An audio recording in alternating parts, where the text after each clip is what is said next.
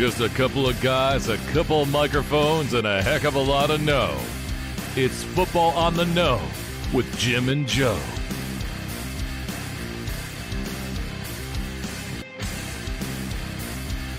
What they say, it's not the X's and the O's, it's the Jimmies and the Joes.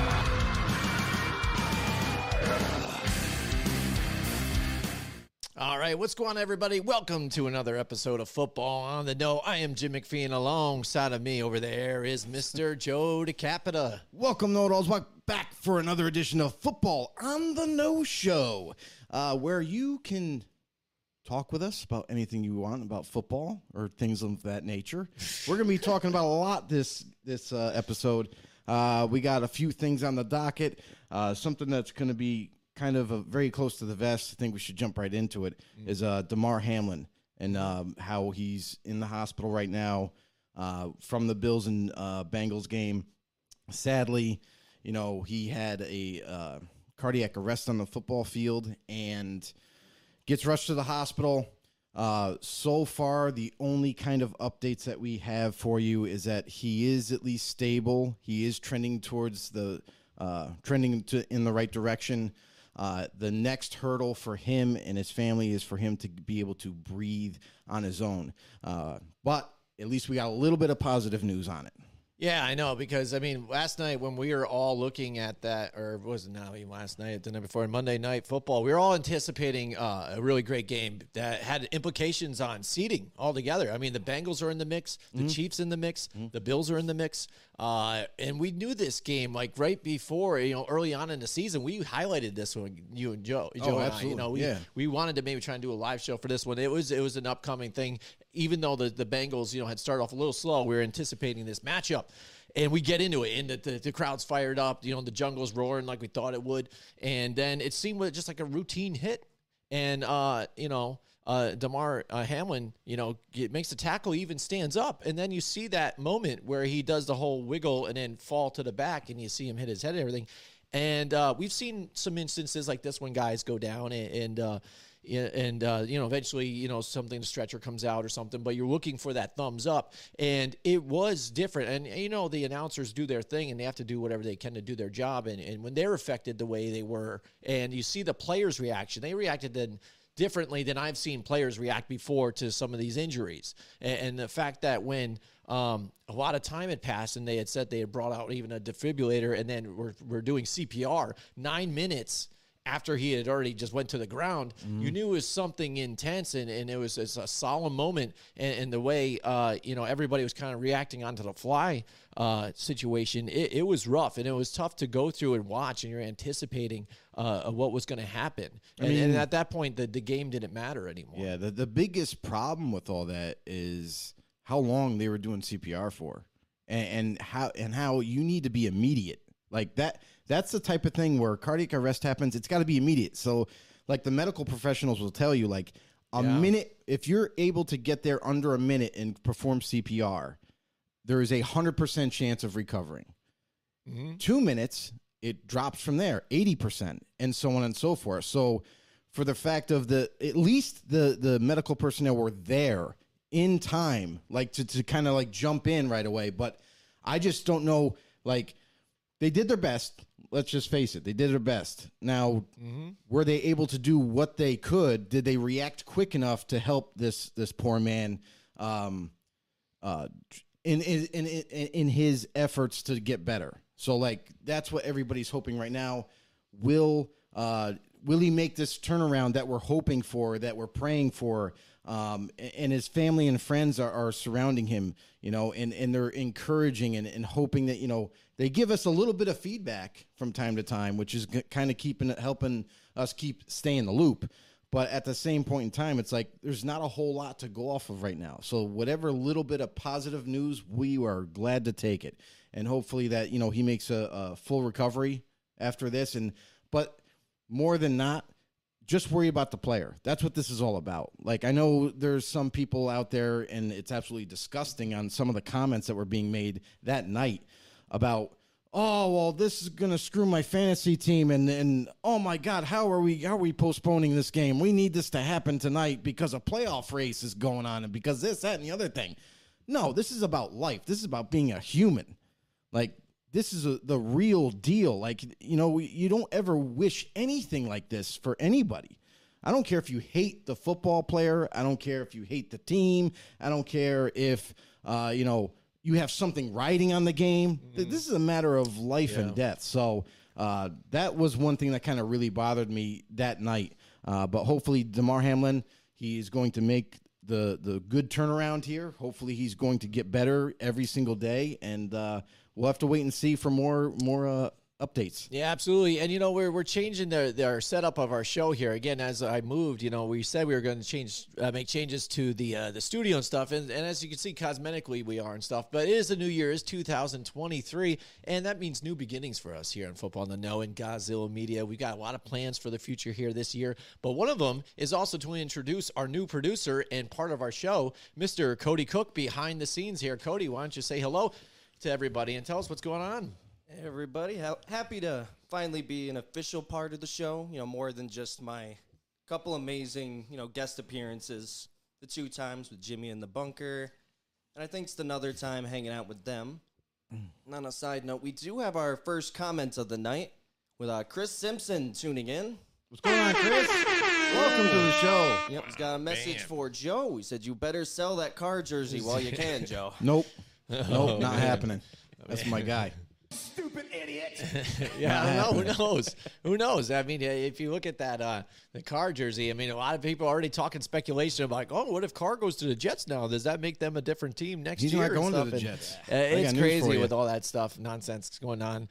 Uh, but yeah, Chris Simpson, he's a good know-it-all that's uh, with us here. He's a Giants fan. I know he's probably excited about the Giants uh, securing a playoff spot, uh, first time since what was it, 2014, I think it was, or something they had said uh, or 16 possibly 2016 it's been a while but uh but yeah the damar hamlin thing it's been something intense and you know it's kind of strange with that injury it's something that like is so that like had to be the right spot at the right time at the right moment that all that happened um because my wife when she watched it and she was able to see what happened she Yeah. already kind of figured out kind of what it was Yeah. and what it is is that strike upon the chest. It's it's at a certain part of your chest right there where your heart meets like the rib cage or that skin lining. Mm-hmm. There's a thin part of skin just where the heart rests there. All the other spots are kind of fine here, but right at that weak spot, that's where uh, you know. And I think it was um, Higgins elbow happened to strike when he went and make that tackle and hit right at that right spot, which sent a uh, a surge of potassium to that spot and against that wall and that lining and that tissue of the heart, which created that, and they call it uh, commotio uh, cordis. And um, it's it's Greek for like heart, you know, uh, aggregation or something like that, aggravation. But uh, but it's like a one in a million chance at that timing and where it happened, where his heartbeat, that millisecond between there. And uh, like I said, it's something that we've never witnessed before, and it's pretty scary stuff. I mean, I mean, yeah, it's definitely scary because I feel like a lot of people really were shook that night. Like there were they a lot of people when you see an injury like that, player down, even if he's just laying down, you know, unconscious or something like that. We've seen concussions be really serious on the football field, and then all of a sudden. Everyone's like kind of gathering around, wondering what's wrong. Oh, it's just a concussion because we know that as to be more of a common thing now.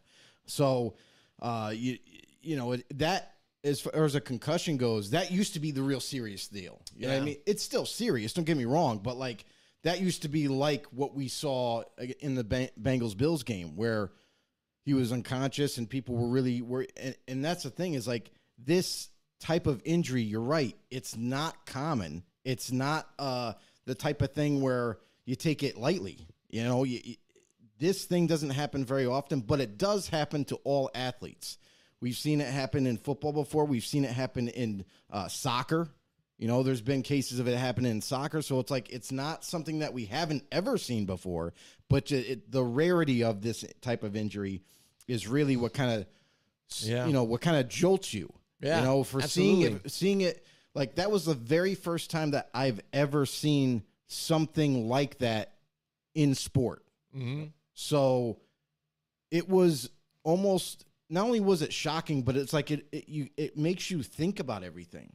Like I started to reflect on like, you know, different aspects of my life and like, You know that this type of injury, something this you know tragic, can happen to not only anybody, but any age, and that's the crazy part because we've seen numerous you know injuries or people even passing that are young you know to to middle aged to to to old age like it, it just it's very very crazy you know for this to happen in a sport that we all love Yeah. and uh hopefully damar and his family and friends uh, we send prayers out our condolences out to you guys uh bills mafia we know that everybody all 32 teams in fact Yeah, this week are going to pay did all that. tribute Nice. to damar hamlin uh, with the number three uh, decal on That's their on their helmets and stuff. Which is this is you know because this is bigger.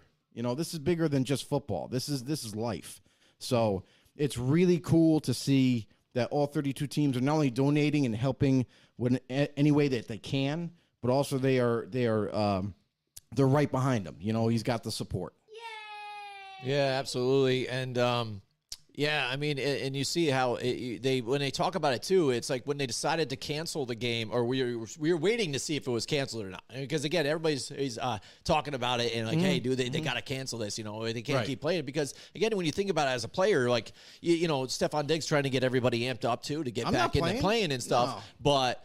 Dude, how do you get back into that and then Nobody change those was gonna play. emotions? You don't. You don't. No. It's just crazy. But I know Tom Leiter's in the house with us tonight, right, Cody? What do we got on, here for the comments here? He's another know-it-all. What does he got here, Cody? All right. So we got two comments actually. We got Seattle could make Carr a star. oh, he thinks he, he wants comments. Seattle over there he, in his team. He's a Seahawks fan. Yeah, I don't think you can make Carr a star. I think Carr can be is already a star star. right there. Yeah, I think he's been a star. Mm-hmm.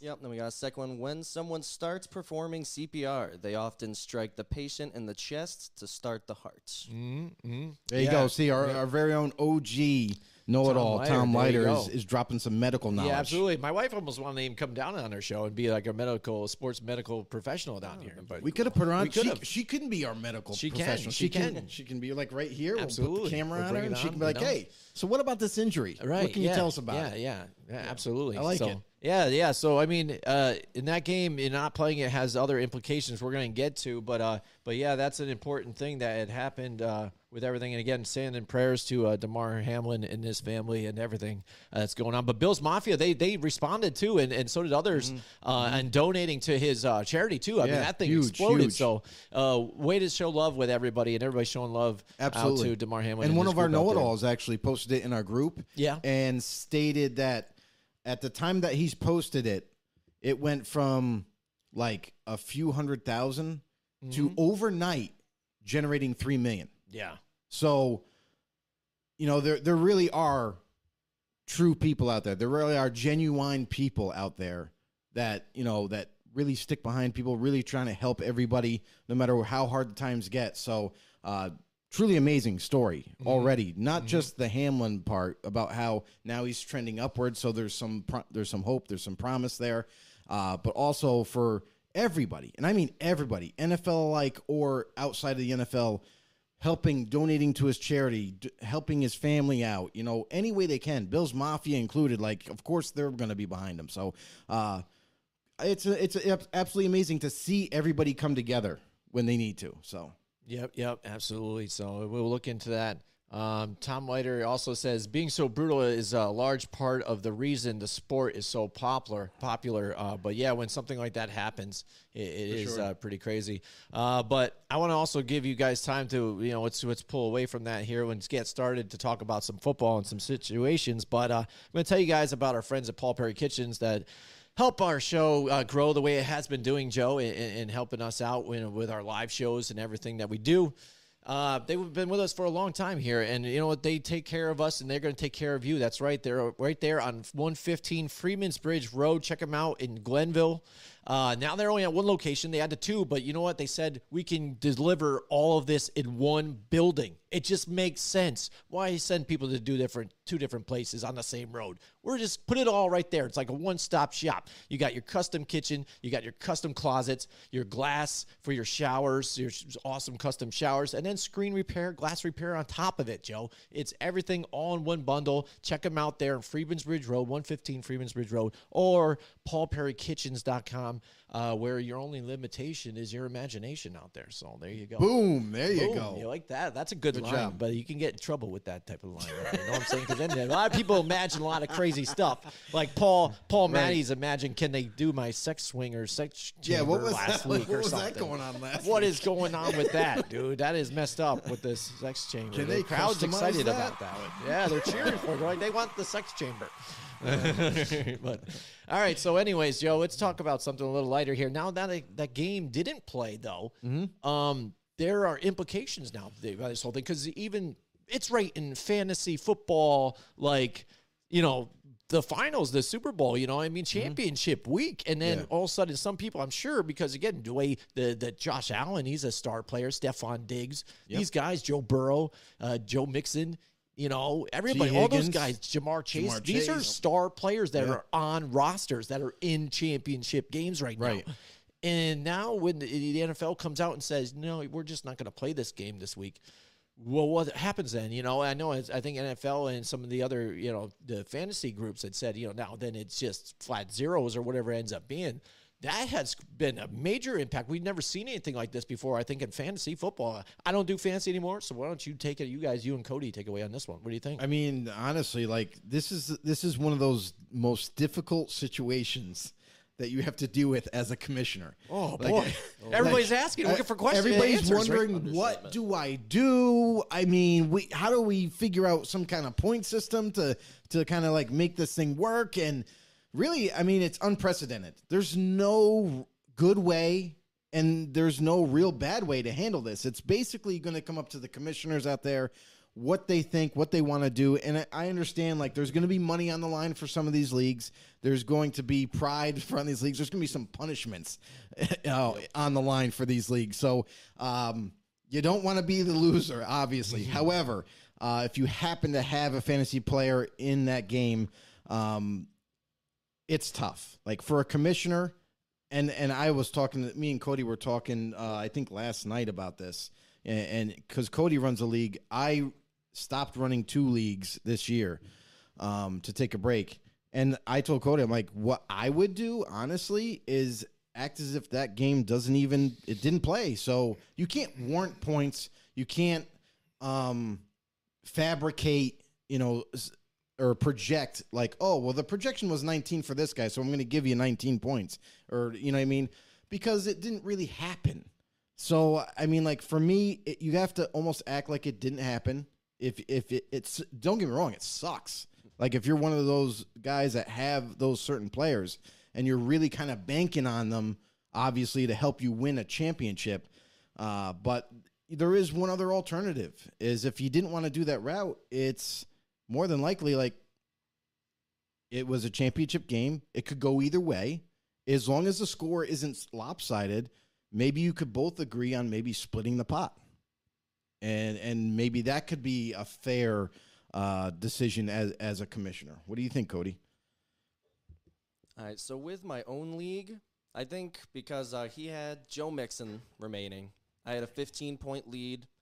Think You're talking for your championship? yeah for my Okay. championship personally. I think what I'm gonna do is gonna be a uh, split pot with Jamie. I just think it's fair. Joe Mixon very easily could have had 15 or Government name. Don't drop that. Come on. But in my other league, I'd be Mm-hmm. a little mad.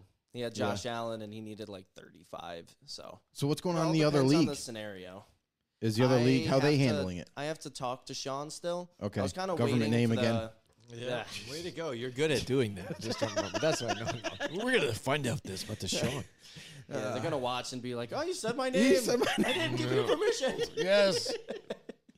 Lawsuits coming. That's it. Yeah, I gotta talk to Done. him. See what his plans are. There's no Okay. good or bad way you could go about it, mm-hmm. but regardless, Right. Right. I'm not looking to stir the pot too much. And that's the thing is like it- it's definitely something that you can't prepare for because this is something that does not happen. It's very rare for th this kind of a tragedy to happen to where your game just stops. They have they have to postpone or cancel it. You know, what do you do in the fantasy world? Like to me, like listen, there's I like do a lot the just like we've been talking about for a long time is how serious this is. This is more about life and death. So like you got to see eye to eye. Like I, I really do like what you did, Cody, in terms of okay, we had a championship game. It, wa it wasn't lopsided, so let's just split. Let's split the pot. Yeah. Let's just make it even. You, as long as you agree, this is kind of like the fairest way, I guess. Yeah. You know, uh, out of the situation. Mm-hmm. I wanted to make sure, distance. unlike most politicians, that what I said was fucking stupid. That's it. There you go. You heard it from. Yeah, and that's Trump. what Cody was trying to do here on this situation. That's tough. That's I'm glad I don't do fantasy anymore because that'd be s- you know sitting with this situation. Uh, No, yeah, I- I, would have lost it Possibly, probably, you might not even have a player in. Yeah, in yeah, I know, that game. I know. That's Yeah. true. You, you never know, but uh, but it, it- it's tough you know, with that. But now when you when you talk about implications, uh, not even you know besides uh, fantasy, um, Now this about the makes game. this the, the scenario different. The game, you know, when do you play it? I mean, we talked about this off air too. Yeah. Uh, what do you guys think out there in the comments? Let us know in the comments. What do you think's the best best situation for the NFL Mm-hmm. to do on this one? Here, Tom Leiter chimes in about the fantasy. What does he say? He said, uh, "Play only defense and kickers in the, The championship, game." Yeah, there you go. How about that? Don't- there you go. That'd be nice. That's yeah, but uh, for me. but yeah. So Yeah, I mean, what do you guys right. think about there uh, in the uh, in the comments? Let us know because I was thinking again, just the way the Pro Bowl has been, it's so bad that now they've moved it to a flag game that nobody cares about again. Um, what a perfect opportunity now for this to just you you can move it away. You know, I mean, and I'm not saying that you know this is a great opportunity because of the injury and stuff. I'm just saying we need to see this game play out because there are implications in the way uh, these teams It's are very seated important. and where they get that one sole single uh, bye week, which is important to these teams. Um, and they need to play it. So, do you push uh, a week back? You know, where it would be your your normal wild card weekend, and mo- bump everything up into that Pro Bowl week Yeah. that they have prior to the Super Bowl, and just Right. kind of skip that week off in between, and just continue on and just go. That that that honestly would be the most logical and best way to handle it. I mean, because it doesn't interfere with their their game this week. You know what I mean? Because they got to play Week 18 still, uh, and it's going to be very very difficult, obviously, uh, for for the Bills and the Bengals uh, to to play Week 18. But nonetheless, the the business doesn't stop. You know what I mean? Unfortunately, we can't just put the brakes on and just stop everything. Um, so it's going to be very difficult for those players that have not only witnessed it, but people that uh, view Damar as a as a brother, as a as even close as a family member. You know, they're part of their team. That's a very very sacred thing in football. Uh, when you get to know each other and you're you're going out there week to week and you're battling other teams uh, and and always behind each other's back. So um, for going forward into week 18, even though they got to play week 18, it's going to be very difficult for both teams to do so.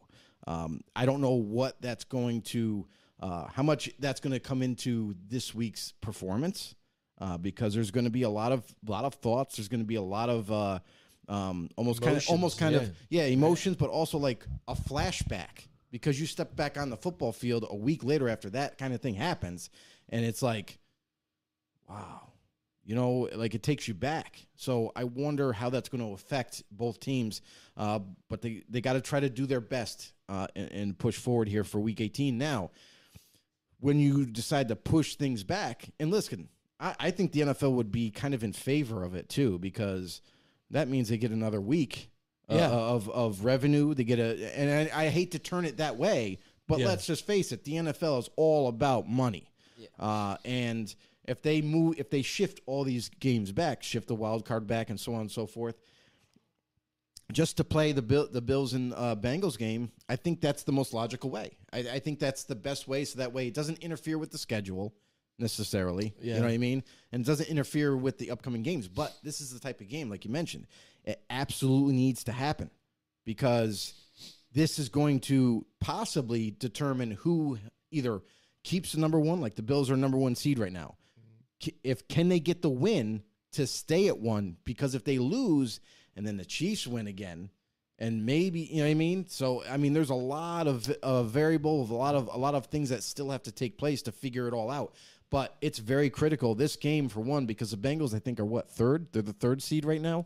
Yeah, they're right there. I want to say. yeah. So they're also like if the Bengals win, Bills lose, and the Chiefs lose. Ooh, now Bengals right at there, sw- you know, slip right in there. So um, a lot of things are on the line, and I think that's the best way because that way you don't interfere with any kind of um, like trying to pull off a double header, which is impossible. Yeah, like guys got to heal. Yeah, yeah, you Uh, don't want a and- short week. And then by doing by doing that, okay, we get like a you know an extra game for the season. So Yeah. uh, I think that's I think you hit the nail on the head on that one. I think right. that's the best way to handle it. Absolutely, Cody. What do you think about this one here too? You, what do you think about that? And then that's even thinking about moving the the the Pro Bowl, maybe even still play it, but I after would- the Super yeah, Bowl, you I know, would- then you can I still do it. completely 'cause move that. changing that. date really doesn't matter. You can still keep the Super Bowl on that date that it originally was. Right. It's not like moving everything back a Right. slot. Yeah. Um. So that would probably work. But if you do think? that too, the, to that point, if you move the Pro Bowl back to where it was after the Super Bowl,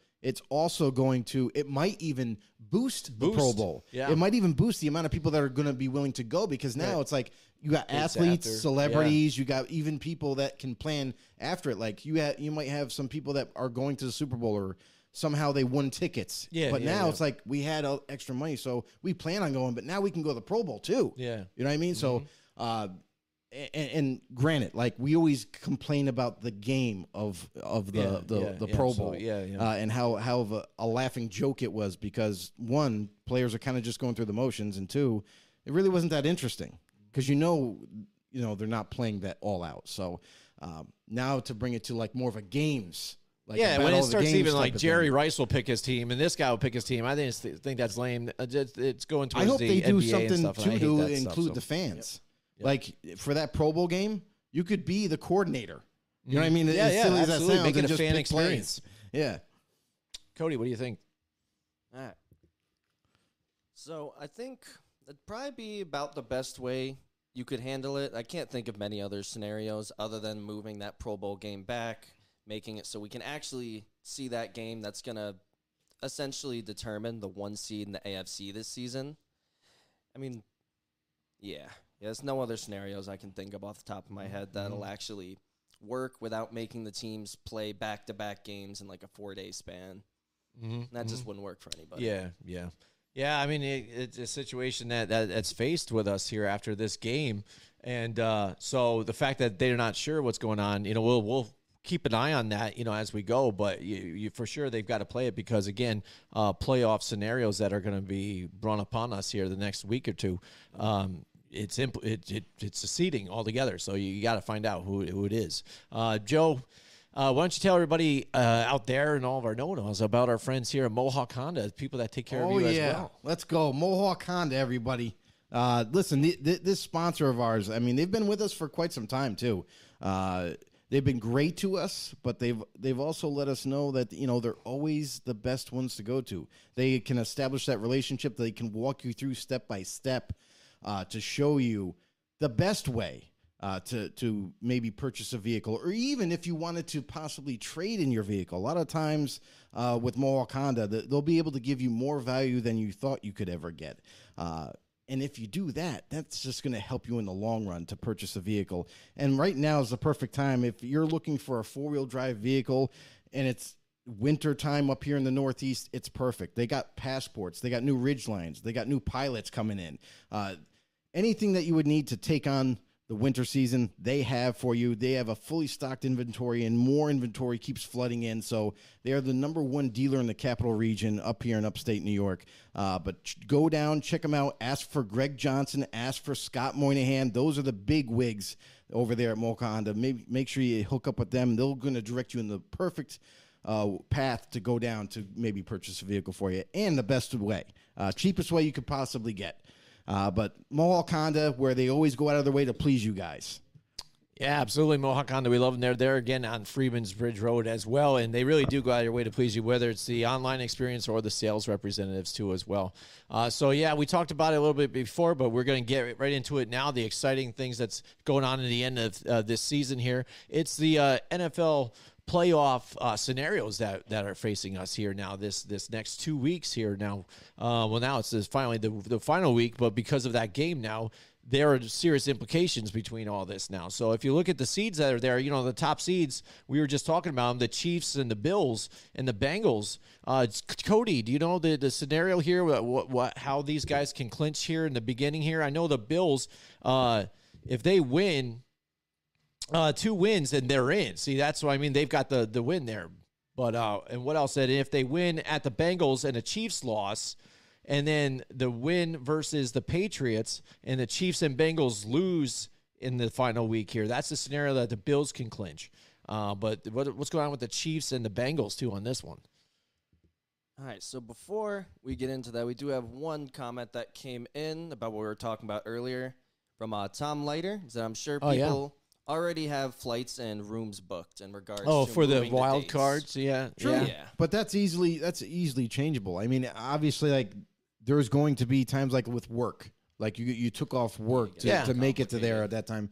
I'm sure, like And then you got even early people enough, that went it- there to that game too to go, and then it's postponed, and Yeah. then you know they gotta. But you got early enough to notice so too. to where like maybe you could go back to work like hey could i change my time off to Yeah. you know this week instead uh, and then just kind of the nfl would actually grant that like the hotels and stuff i'm pretty sure would be okay with it as long as they have everything open Mm-hmm. i mean that's the one thing that you got to worry about is like uh, booking hotels because if it's not booked they're good they can make that switch uh, but if they're already got those rooms booked for the following week or something, then that, that, that's kind of tough. Yeah, You'd have it to find a different spot. I don't know, but like I said, there are implications to this, Cody. And what else? What do we have here with the um the top three seeds? The number one seed right now is the Chiefs at it. You know, Yep, as of right now, because of the Bills not playing the game in order to keep that percentage up, so the Chiefs currently have the edge until we figure out what's going on with what they're going to do with the Bills Bengals game. But up in there, obviously, you got the Bengals, who they would need to win both of their games, and they need the Chiefs to lose this last game if they want to secure the one seed for themselves. And the Bills, they just they gotta win these last two games, or they gotta hope that the Bengals and the Chiefs both lose their Week 18 games if they mm-hmm. go say mm-hmm. one and one across the board. yeah. Which are you know it's it's if you look at this scenario with some of these teams too. The these I like how the NFL does this towards the end of the the season. Puts like the uh, tough divisional game matchups together because we talk about it all the time. These games are close most of the time. You know what I mean? They, they teams know each other. They no matter what your record shows, it could be tough. And then some of the, the teams are already both fight, uh, you know, vying for a playoff spot, so they're hungry. So some of these games, you could see them, you know, getting a loss here or something like that. You know, the Ravens pulling in on this one, but what's their scenario with uh, Lamar and uh, you know the Raiders? You know, they played hard last week. You know, put up some points, uh, but we're just shy again of, of pulling out a victory for them. But they compete all the time here against the the, the Chiefs too, especially at home. Yeah, it's awfully funny how that works. You know, you jettison Derek Carr out of there and uh, blame him for the poor offense. Yeah, we've seen things But, like this happen for us, You know, Giants you- fans. you- everybody was kind of laughing with Jarrett Stidham coming in there. I know I was. I was like, I, this team is going to get destroyed, Right. Uh, because I didn't know what to expect from Stidham. One and two, he, it was his first career start. Mm-hmm. So I mean, what can you really expect from a, a young quarterback at that point, uh, coming in la- that late in the season? So it's like, but they put 35 on the number one defense in the NFL. Mm-hmm. Mm-hmm. That just goes to show you that there's further evidence of Josh McDaniels sabotaging Derek Carr and blaming him for everything. Mm-hmm. Uh, mm-hmm. so, I mean, that was kind of laughable to see that. And then, hey, guess what, everybody? Now everybody's saying, spinning it as, Play to win. by the way, it's the defense is the problem of the Raiders. All of a sudden, how that changes. You know, you can't blame Stidham. He did good, right? He scored 35 points against the number one defense, but That is one big pile of shit. gotta gotta blame the defense now. All of a sudden, now everyone's starting to get it. You know, so it, it- it's just kind of crazy. Like for the for the Raiders to do what they did against the Niners, um, offensively, yeah, uh, and with a backup quarterback. Mm-hmm, I mean, it just shows what the potential like you Wow. thought you might be able to see this year with with the the Raiders. You know what I mean in that Yeah. offense. You know, Yeah. it is kind of seem weird that his guy goes in or whatever with the system. Oh, it's not And- weird. and We then, saw the you play calling was much yeah, better. Yeah, yeah, yeah. You know, it's like like like Cody had brought it up before to me. Uh, it said, you know, it's funny how they can get them involved in the offense now. that Derek Carr All of a sudden. there all of a sudden, right? and then when Carr was there and they were healthy, uh, they held him out of the Rams game. They were due to come back that week, and uh, they're both healthy, and they still kept them inactive. Still didn't play them, and you know, then forward it the following week. They came back off of IRR, but they were only playing limited roles, limited snaps. They're only playing on third downs, which was kind of odd, you know. And then all of a sudden, now that Carr's gone, they're playing full time. Uh, so call it what you will, but very sus. Very, Very sus. sensitive. Oh man, it is. It is. It's. it's You chose one. you know, absolutely. So again, uh, we're sticking with the AFC here uh, when we're looking at the uh, the playoff scenarios here. Um, AFC North title now. Again, the the Bengals here, eleven and four, clinch with a win versus the Ravens. Or a win tie versus the Bills. So that's where they could have maybe already clinched if they beat the Bills or tied against the Bills in this last one. Yep. So uh, if they win against the Ravens here, it's all said and done, though, either way. So if they get it here, but that's going to be a close one. But That's again, tough. that is depending on what the Ravens do with Lamar Jackson. And that to me kind of looks kind of shady too. Because Lamar Jackson, again, not even dressing really. I mean, are they just truly resting him for the playoffs? Or is it partially him too saying, well, I'm not good to go yet, too? And using that as because he is his own his leverage own too, is his own agent for that for that get that payday. So hey, Yeah, I'm not stepping sure. foot on here until first we get into the playoffs, and then I'll show you what I do, or maybe even until I get so, that- you know, some, some something from you guys saying that you're going to pay me. Right That's now. the crazy thing about look that what's happening situation. when I'm though, not in there. Is you got Lamar Jackson as his own agent, and the funny thing is, is if he's holding out, they might miss the playoffs. Yeah. There's a scenario where There they is don't make it, and uh, Lamar Jackson, you got to be careful because isn't don't you want to not only make the playoffs but also you want to get to that big dance? Uh, and the only way that Baltimore can do it is with you in the lineup. So uh, I don't know going forward. Is this a smart play by Lamar? I don't think so. I, I feel like he looks healthy.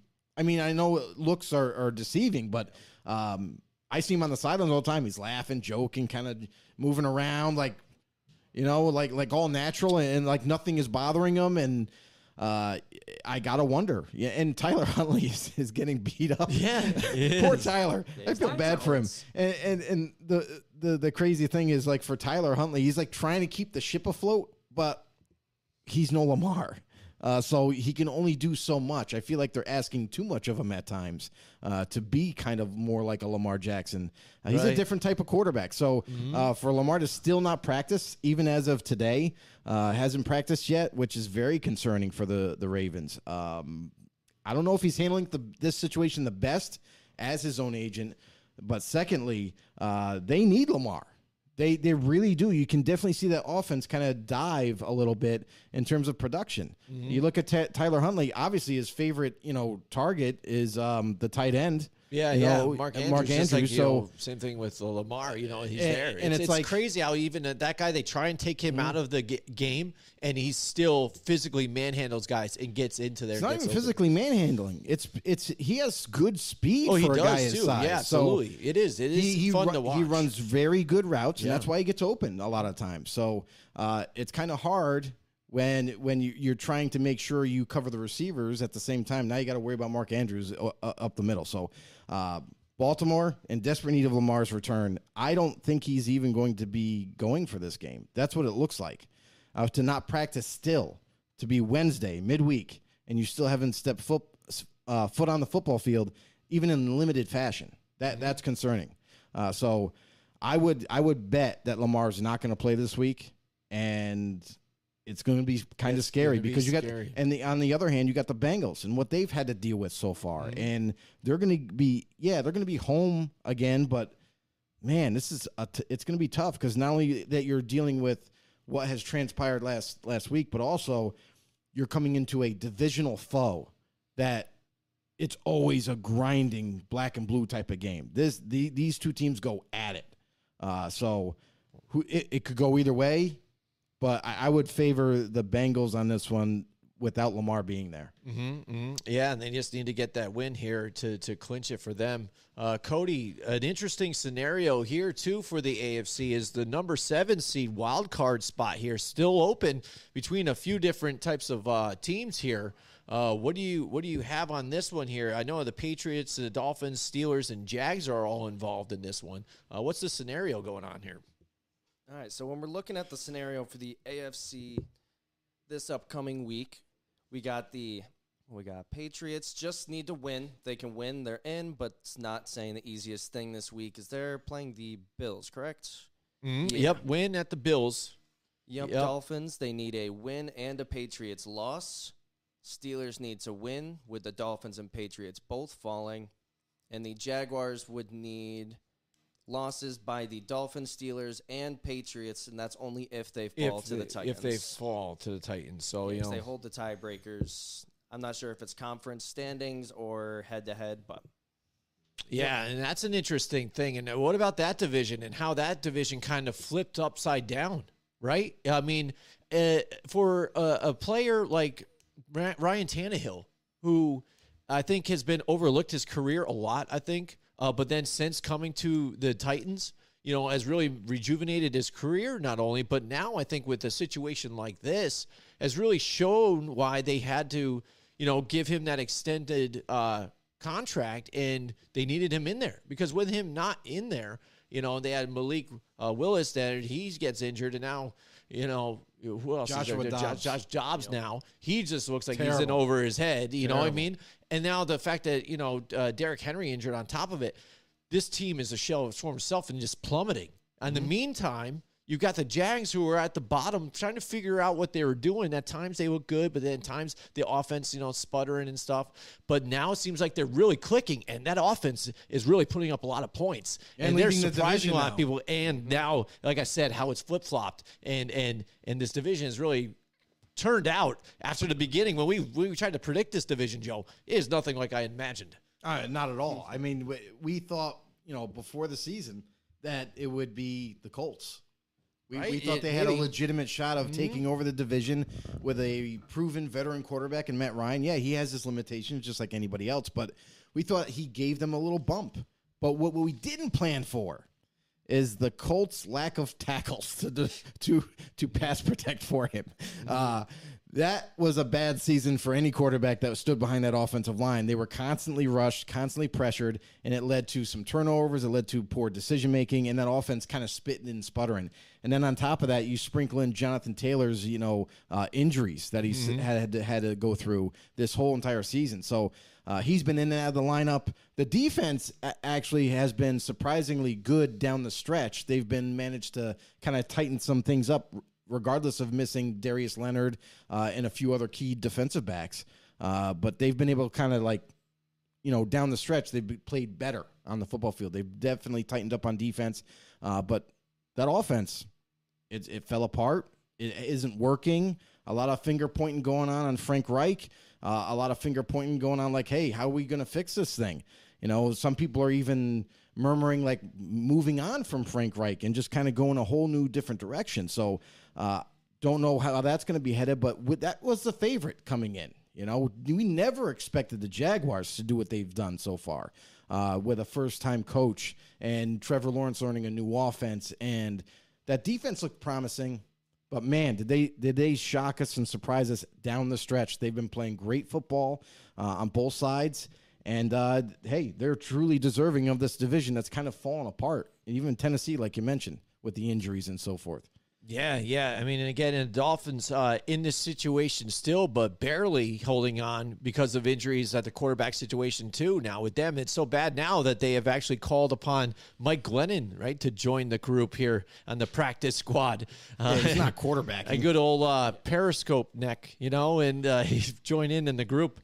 And uh, Ostrich, yeah, he is the human yeah, ostrich. right? But I mean, how good this team looked early on. You know, what I mean, and the, the offense exploding. Tua again. Maybe the questions were maybe answered. You know how he can lead this team. You gave him weapons around there. They're looking good offensively. Uh, but then since you know even his injury, just in playing some of these other tough teams, the losses piling on top of each other, and they are just plummeting. So much so now we were talking about the the Patriots out of all teams in this scenario here with uh, a former defensive coordinator calling plays. Mac Jones getting upset with him on the sidelines, blowing up, people calling him a dirty player, and in turmoil. You know, Patriots not looking exactly like they whole are, and then the Jets played themselves out of the scenario. I mean, this AFC East, we talked about it weeks ago about debating that this might be one of the best divisions, as, you know, in the league, along with the Most competitive. NFC East. You know, I mean, uh, they're they were right there. Like, wow, are these two of the best divisions right now? The way they're playing, but with injuries and, and the way they've been playing the last couple of weeks, some of these teams just plummeting, and now allowing uh, teams like even the Steelers to even be able to play into this one is really interesting. What do you think, Cody? It was definitely been interesting to watch when you see just how hot you know teams like the Jets were. Teams like the Patriots were a little little inconsistent most of the season, but it's like once they lost that momentum that had been getting them through each game, it was just a total deep dive. You know, a lot of the games, you know, at least for the Jets with Mike White, more of on the positive aspect, but whenever you had to get guys like Zach Wilson in there, it was pretty rough to watch. And then even Chris Streveler for part of a game, just painful. And the whole division, I don't particularly want either of them in the playoffs at this point, so I don't think there'll be much competition. Yeah. Yeah, I mean it, it- it's it's nuts, but again, the fact that we were talking about the Jags being in this whole situation um, now, we, you know how they talk about with scenarios with with head coaches, like who's the coach of the year? You know, a lot of people think it's Brian Daboll too. You know, uh, you know how they brought the Giants into the playoff stuff. Maybe even Doug Pederson at this point, which how that team was terrible with the way Urban Meyer left this team.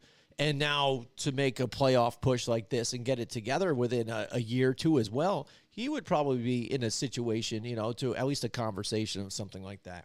But that's an interesting spot right there, dude, for for the seventh seed in this uh, AFC playoff tree. Uh, this year has definitely been uh, a little different, Joe, uh, wouldn't you say? And a little exciting too. And the the parity, it's all over the place. I think this season. I think that's the biggest difference this year in the NFL. It's like for once, it's been the something that we've. I wouldn't say all of us wanted because some of us our teams were better than others, but like as a football fan, this is what you look forward to every single week. Every game means something. Every single week, every game is close. There's not a whole lot of blowouts. You know what I mean? That that happened very rarely this season, and that's something that that you I hope that everybody would like to see. You know, you want to see both teams in whatever contest to be competitive and to and to see those good games down to the wire. I mean, we've seen a ton of those games this year where it was decided by a field goal. You know, whether it be win or lose, and sometimes sudden death, sometimes you know what I mean. And going into overtime, it's been real exciting uh, for football fans to to you kind of it kind of rekindles a lot of those old school games that were used to be like that, where it went right down to the wire, seconds away. You know what I mean? No timeouts. You got to run, rush the kicker, kicking team out there and kick a field goal real quick to win the game. So um, a lot more excitement. We've seen a lot of, of a hell of really close games, uh, and I think it's good for football. I think this is something that's really good for football. We've seen a, a crap ton of, of personnel changes uh, this offseason. Tons of trades that we normally don't get to see. Big impact type of trades. Tyreek Hill leaving the Chiefs. AJ Brown leaving Tennessee. You know, Davante Adams never thought he would leave Green Bay. Uh, so uh, a lot of things have transpired in a short amount of time, and it's been really, really exciting this year uh, of the NFL. Yeah, absolutely. And, uh, Cody, why don't you tell everybody now? We're going to switch to the NFC situation here, and uh, the number one seed now is getting a little spicy here at the end of this uh, season now too, with uh, the way the Eagles were dealing with injuries too of Jalen Hurts uh, and having Gardner Minshew in there, uh, allowing maybe the Cowboys to sneak in there in this one. Yep, the Eagles. It's been a little weird watching them lose the last two weeks when you just thought they've been waiting for them to lock it in, lock it in. Even with Minshew, you know they've had two straight kind of heartbreaking losses, and uh, going along with the Hurts injury, we've also not been seeing uh, Lane Johnson, who's also been out, who's just a huge part of anchoring down that offensive line and a leader on the offense. And it's been right up there in terms of things just as important as Jalen Hurts being out. But with them losing these games, it has allowed teams like the 49ers to come back into the picture, the Cowboys to come into the picture, while it being a little less likely with the 49ers having an easier matchup this week versus the uh, Cardinals.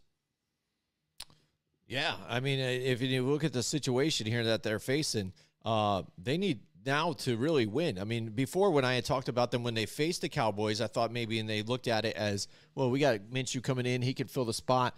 Uh, we can maybe suffer a loss here, and then we'll just bounce back next week. But last week was supposed to be that next week. And it hasn't really happened. And like he said, it's even injuries on top of it. And now this defense that looked really good throughout the season is getting points scored on it too. So not really keeping them in these games. So on top of the compounding, you know, turnovers by Gardner Minshew, you can't bounce back from that after that. You know, what it's really tough when your defense is on the football field a hell of a lot more. I mean, Gardner Minshew, I love the guy, but um, despite you know a little bit of a rough patch on the offense, without Jalen Hurts using his legs and using his running mobility to kind of open up this offense and keep keep the defense guessing, uh, we've seen with Gardner Minshew, it's a little bit different. It- It's ran differently. You know, he he runs the offense way different. He's not that kind of like high speed mobile quarterback. He has ability to to, to run, uh, but he's just never have has been that type of a guy. Uh, so the offense is going to change, and with that, you might trip over your feet a couple times. You know, you mean you're not getting those long drives, those scores at the end uh, that you once were with Jalen Hurts at the helm. So uh, another big thing too is is when your defense is constantly getting on the football field, they get tired more often and faster. And, and then that wears on them later on down into the fourth quarter to the point where now they're giving up big chunks of yards. Uh, so, and the other thing that the defense sustained that was a, a big loss is uh, Josh Sweat. Josh Sweat, the defensive end, the young defensive end that's kind of been preying on quarterbacks all season long. He goes down with an injury uh, to his neck. Not sure how long he's going to be out just yet. Still waiting to hear some more feedback, more updates on that. But also, you know, a positive for them is with Josh Sweat exiting, Robert Quinn is due to come back from IR. So, uh, a quick switch of the DNs is going to, you know, help them out there. Uh, but going forward, this team, this is one of those things where we've always talked about injuries. You can't plan for it. Injuries are so important to try to help keep that team rolling, regardless of how many you have. Uh, and this is the first time that the Eagles this season have, had to face major adversity. You know, they've had to play through missing their starting quarterback. They they go they lose a DN this this past week. You know, they're they're starting to sustain some injuries to the starting uh, rotation to where it's it's hindering their team. Uh, so let's see going forward with Hurts likely coming back. Um, let's see if they're able to overcome some of those injuries, especially defensively. Right, right. And then um, if you look at the scenario here for them now, they just need to win against the Giants or tie, but it looks like they That's can. gonna be a good Last game. time, Yeah. it That's is gonna be a now. I think it is the way the Giants have been playing, and now you got Gardner Minshew in there. Mm-hmm. Last time they got decimated by the Eagles, but this is a different team right now, like you're saying. I mean, and the way the Giants, if they can do play well on all phases like they did last week, and you know Right. Daniel Jones do what he did too as well. I mean, ninety was it ninety two yards rushing or something like that, Cody, and like you know almost two hundred yards passing. I think you know he had two rushing touchdowns on top of it too. plus Mm-hmm. Dual the threat. passing. Yeah, that's uh, all balanced. That's the Daniel Jones we want to see. That's Mm-hmm. what we've been hoping that we would get. You know, uh, we by week, you know, week And that's week. also the Daniel Jones that the Giant staff wants to see, Mm-hmm. you know, and that's actually giving them a lot of trust now. Yeah. we've we've heard even rumors. I don't know how true they are, but they got to be somewhat true. Is that the staff is so they like Daniel Jones. They're Mm-hmm. so much in love with Daniel Jones at this point that they're like, you know what, we could not only build a really good offense with him, but also we're gonna we're gonna do our best to to keep Barkley and Daniel Jones on this organization. So uh, if they are able to do that, that's going to not only help the team because now they've made a decision where he's definitely the guy. He's definitely our franchise quarterback. We're going to roll with him, and we don't have to like try to find all over again to find a new quarterback. Which I'm sorry, but some people out there thinks it's it's so easy. It's very difficult. Let me just let me just say this: before Derek Carr with the Raiders, the last best quarterback that they had was Rich Gannon in 2002. Think about how long ago that was. That was the last time they had a good quarterback. So it's very difficult to find that type of franchise quarterback. It might be very smidgen of, of um, success this you know this time in this era where you see a lot more talented quarterbacks coming out of college. Uh, but it's still very, very difficult to find one. And I think the Giants have their guy. and, and Barkley, if they're able to do that and build that offense and build the defense, they got themselves a, a real contender. Yeah, yeah, absolutely. Yeah, I mean, and, and when you look at them, the way they've been playing, so this is going to be a closer game when these guys go at it here. So the Cowboys are watching it closely on this one because again, if they can pull out a victory here and the Eagles lose to the Giants, I mean that they they flip flop here. They've got it. They're in. Uh, but the Cowboys now for the Eagles, they need the Cowboys to lose or tied to the Commanders, and at this point. If it's Carson Wentz and what's what's going on with the Commanders again? They're just a joke not now. Wentz. Like It's not Wentz. All right, they're going to put. Tiny Taylor. No, they're not putting No? Taylor No? Oh my goodness! Guess who they're putting in? Who they're putting? putting in draft pick Sam Howell Oh, uh, from North Carolina. Now, if All right. So, If- listen. are, is it safe to say now Ron Rivera's making is is he cleaning out his locker know. now? It is his his desk. you know? 'Cause, honestly, like what's going because on? here's the thing. situation. There's an there's obviously behind closed doors. There's disagreements on who should quarterback, who they should look at. You know, they they already know that they're they're out of the out of the playoffs. so now that that's happened, it, it's I think there's an ongoing debate.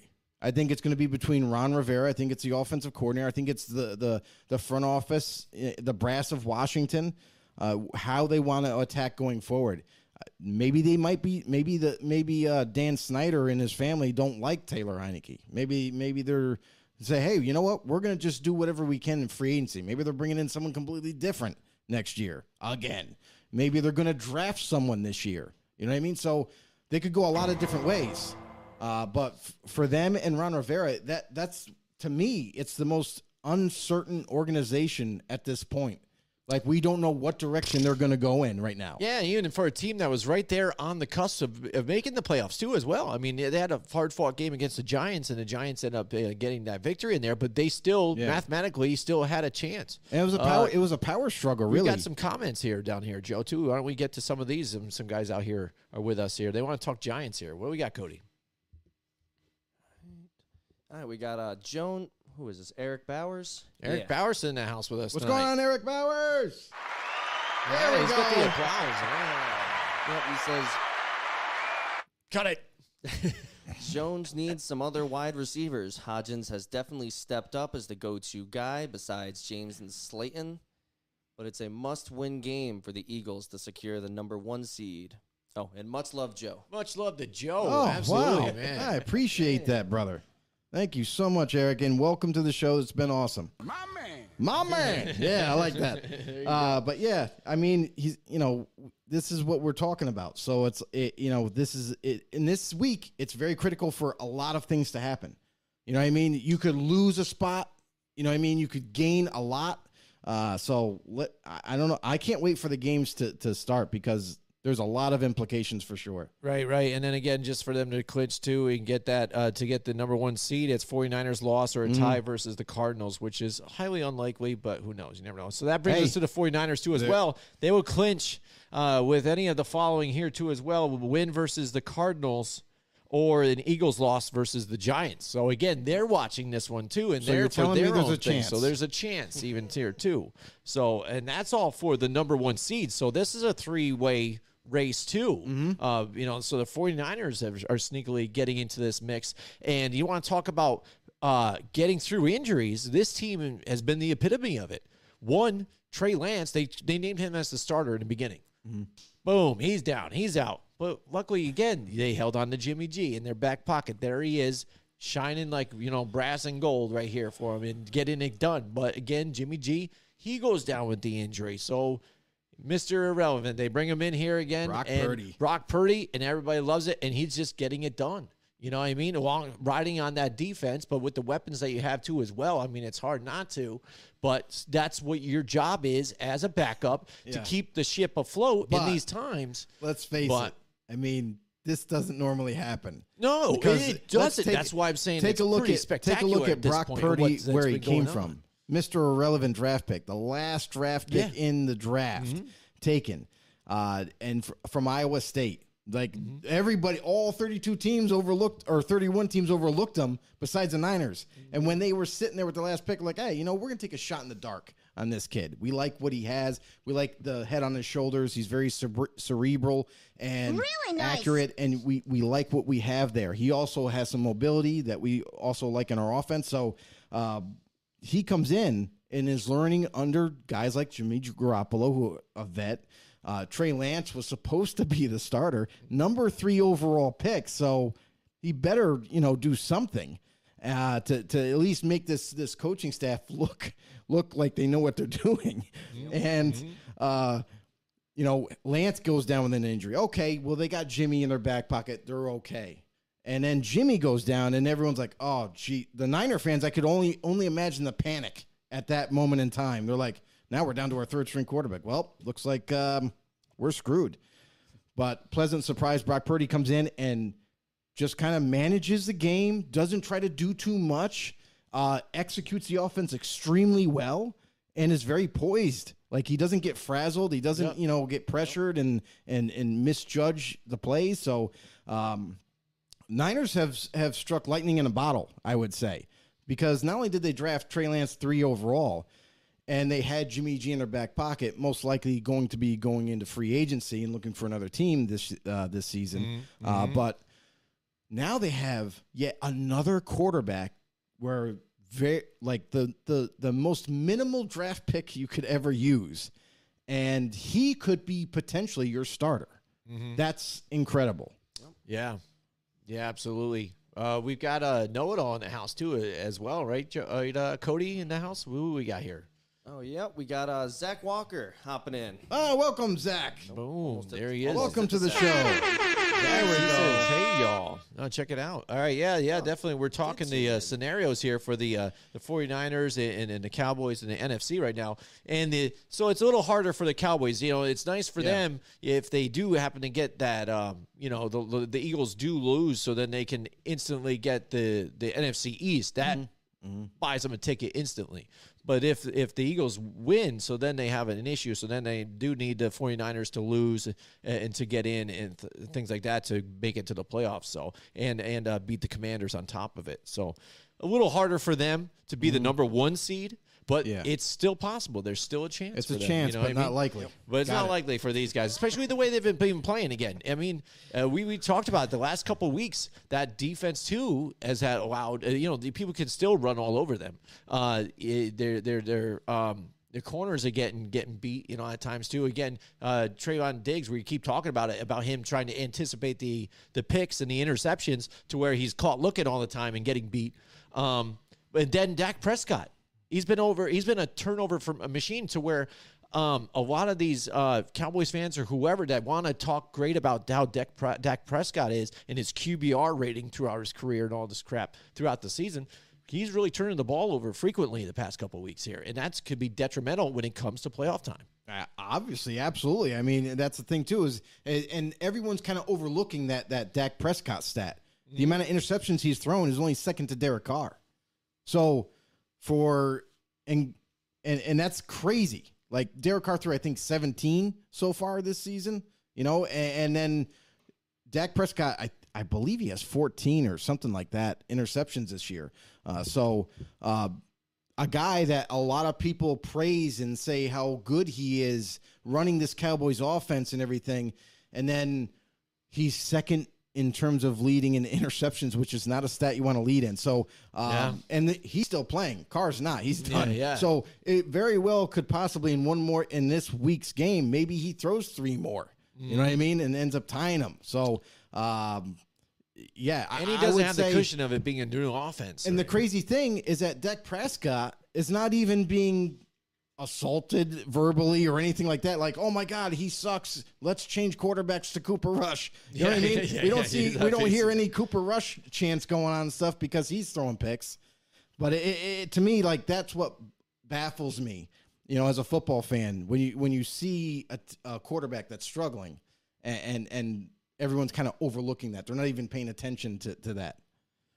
There we go. I actually got it up uh, right here in front of me. We got, What's he there's a got? three way tie for the top of interceptions. It is a three way tie. Yeah, between Kirk Cousins, Derek Carr, and Dak Prescott. Congratulations, you played. Well, this Kirk up. Cousins made up a lot of ground in the last two weeks. yeah, so, yeah, uh, yeah. Oh, yeah. yeah. and he's back to regular Kirk Cousins. It seems like Joe. You know, Kirk that- Cousins that we all talk about. I think You Kirk know what I mean? Cousins played himself out of a uh, contract. Right? You know, At Minnesota point- might be looking for a quarterback. fully guaranteed contract. Yeah, Well, absolutely. no, it's his, his, it's his last year. Yeah. So he's he's not going to get a new one unless you want to take a low ball offer somewhere else. Mission failed. We'll get him next time. Maybe. Yeah, I mean, again, the way Minnesota again it looks, and uh, the last week again falling flat on their face. You know, it seemed like they didn't even show up for that game. Uh, but they've been having close games that they barely can pull out. You know, whether it be luck or just a miraculous get it together here. Uh, but they've been that team that everybody still. We're at week 18 right now, Joe, and. I think people still have questions about the Minnesota Vikings and uh, how good are they really? You know, what I mean, with, with everything. I think we know Justin that. Jefferson is great, but if you look past that, what else do we, we, we have here for this? And team? look at look at Justin Jefferson and his frustration last week. You know, oh yeah, yeah. I, Uh. I mean, you know, but slamming the it- helmet on got to be, yeah. you're not yeah. you you're not using him, not using him enough, not not making plays happen to get him open. Yeah. Because I'm sorry, he's one of the best route runners in the game. So Yep. if one of the best route runners in the game is not getting the football, or you're not developing a, a or calling a different play to get him open. I mean, come on. That that's got to be. There's got to be some criticism on the on the offensive you know coordinator at that point. You know. So oh man, and I just watched this play that- when Aaron Rodgers and did that pump fake at the goal line and then just ran it in. Oh, and not to mention, so you, dirty. You look at the Vikings defense and how inept they've been as of late. They're not playing solid football like like we saw early on this season. Yeah. Uh, so it's going hand in hand. Offense and defense is kind of collapsing right before our eyes. Right before they they were they had like th- th- it's crazy amount the momentum that they had once, Mm-hmm. and now it seems like limping into the playoffs. Like they could be one and done. Yeah, in round as one. division leaders for them. Yeah, absolutely. But uh, yeah, that, that NFC East title now is still up for grabs. We talked about again the, the Eagles and Cowboys. Eagles thirteen and three, Cowboys twelve and four. Again, win versus the Giants or a Cowboys loss at the Commanders. The Eagles got the title, and the Cowboys need to win against the Commanders and the Eagles to lose to the Giants, which could happen under Minshew.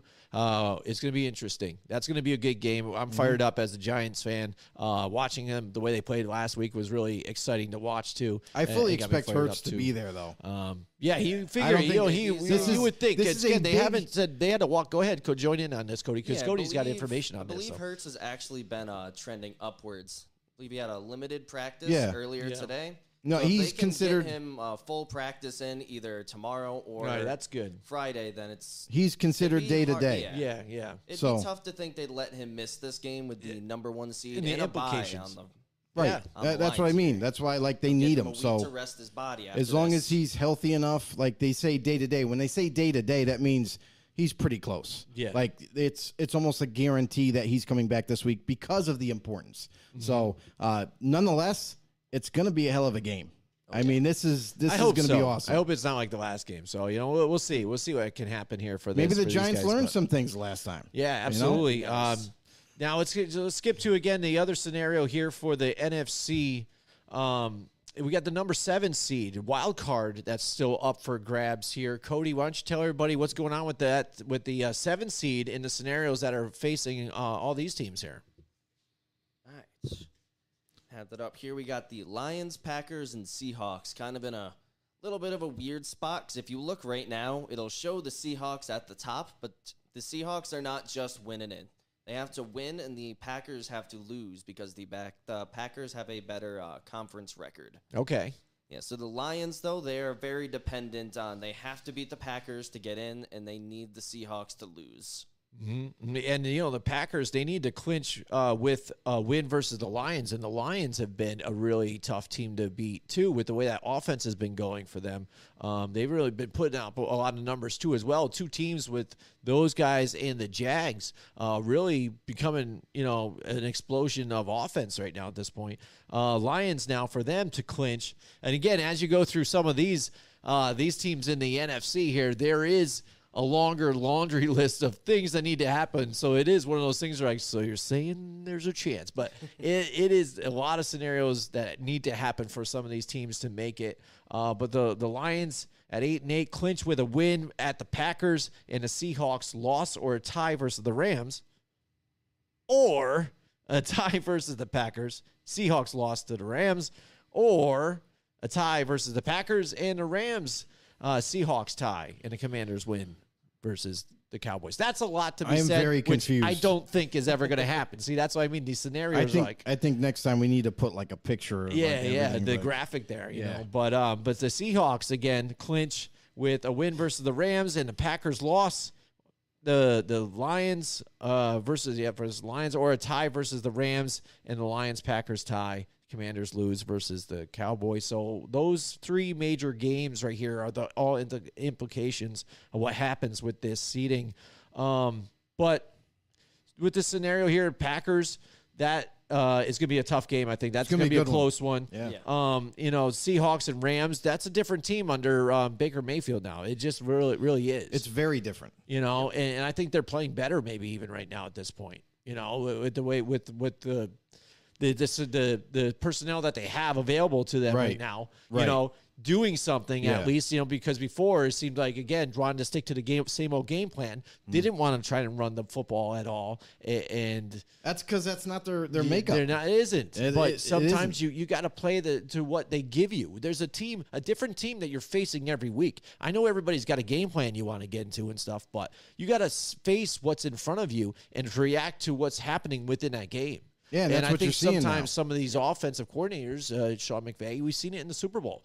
Wants to still do what he kind of does, but not really reacting to what the other team's giving him and make the this changes to to become successful. But that's what we're seeing from him now. Mm-hmm. You know, we're seeing since the personnel has changed. Stafford's not in there.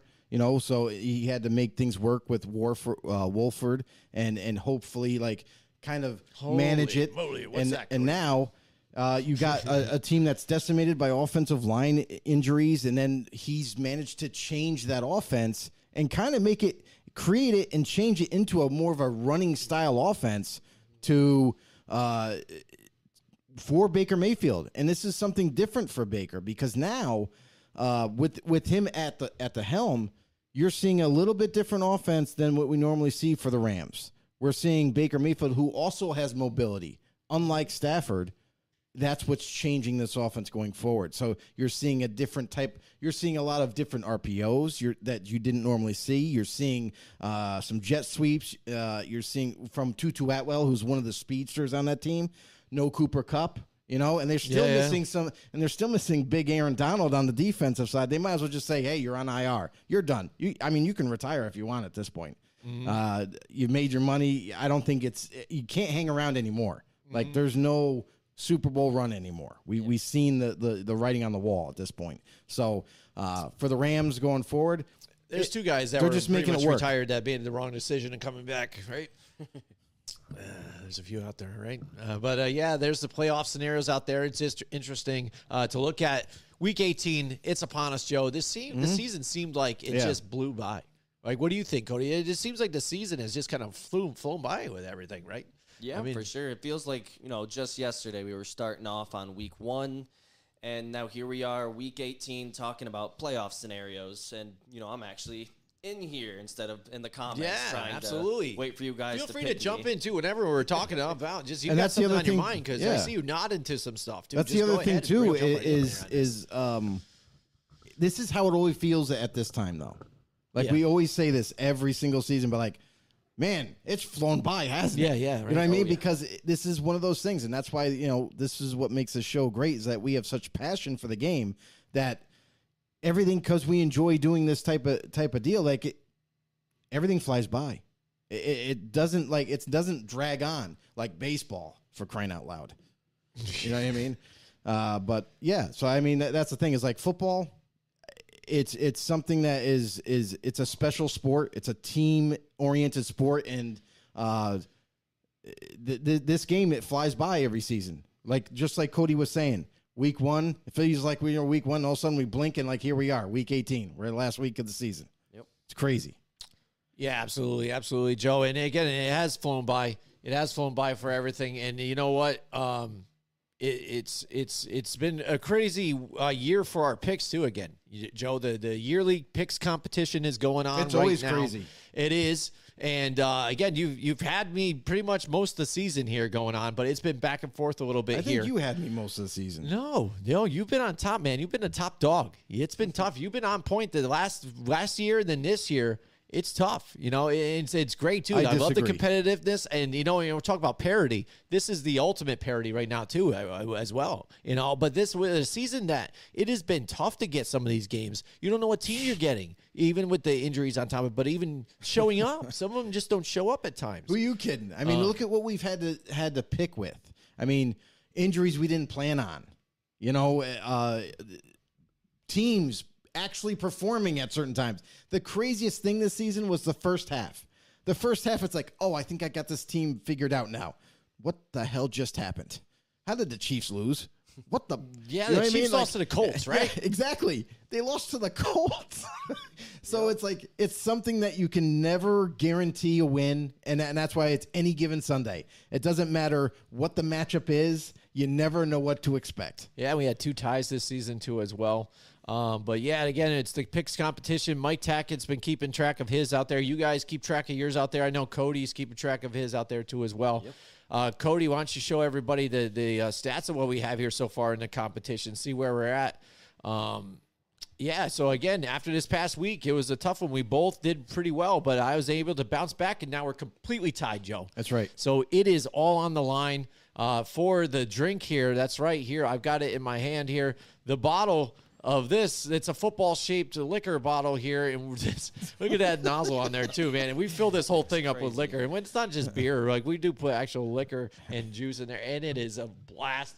Uh, Tom Whiter knows. You know, Uh, yeah, I know it also come have- out to watch that episode. It's like right after the Super Bowl. I think We have some of the OG know-it-alls that it's like their favorite show of the year. It is. because they get to see you know drinking, and s one of us is going to be Let severely loose a little punished. Yeah, yeah. So I mean, it's going to be tight. And now with and cool. now with Cody here, kind of running the show. Yeah. uh, it, I think it's going to add another fun element. Absolutely. As he gets more comfortable too, I mean, yeah, it's gonna be fun. Yeah, absolutely. By the So- way, everybody, this is Cody's very first show. It's his debut, and uh, he's doing a very, very good job. I mean, this is he is. This, This has been nice. doing pretty well. Yep. Yeah, as absolutely moving the, the camera swat, you know, around and everything. Listen, and, I uh, mean, we got uh, as far as Facebook goes, we got four people checking in on the show. All right, absolutely. Um, just want to you know grab your ears here, uh, but listen, if you're new to the show, or if you know somebody that really does enjoy football and likes to talk and likes to banter, well, this is the place to go. With the number one interactive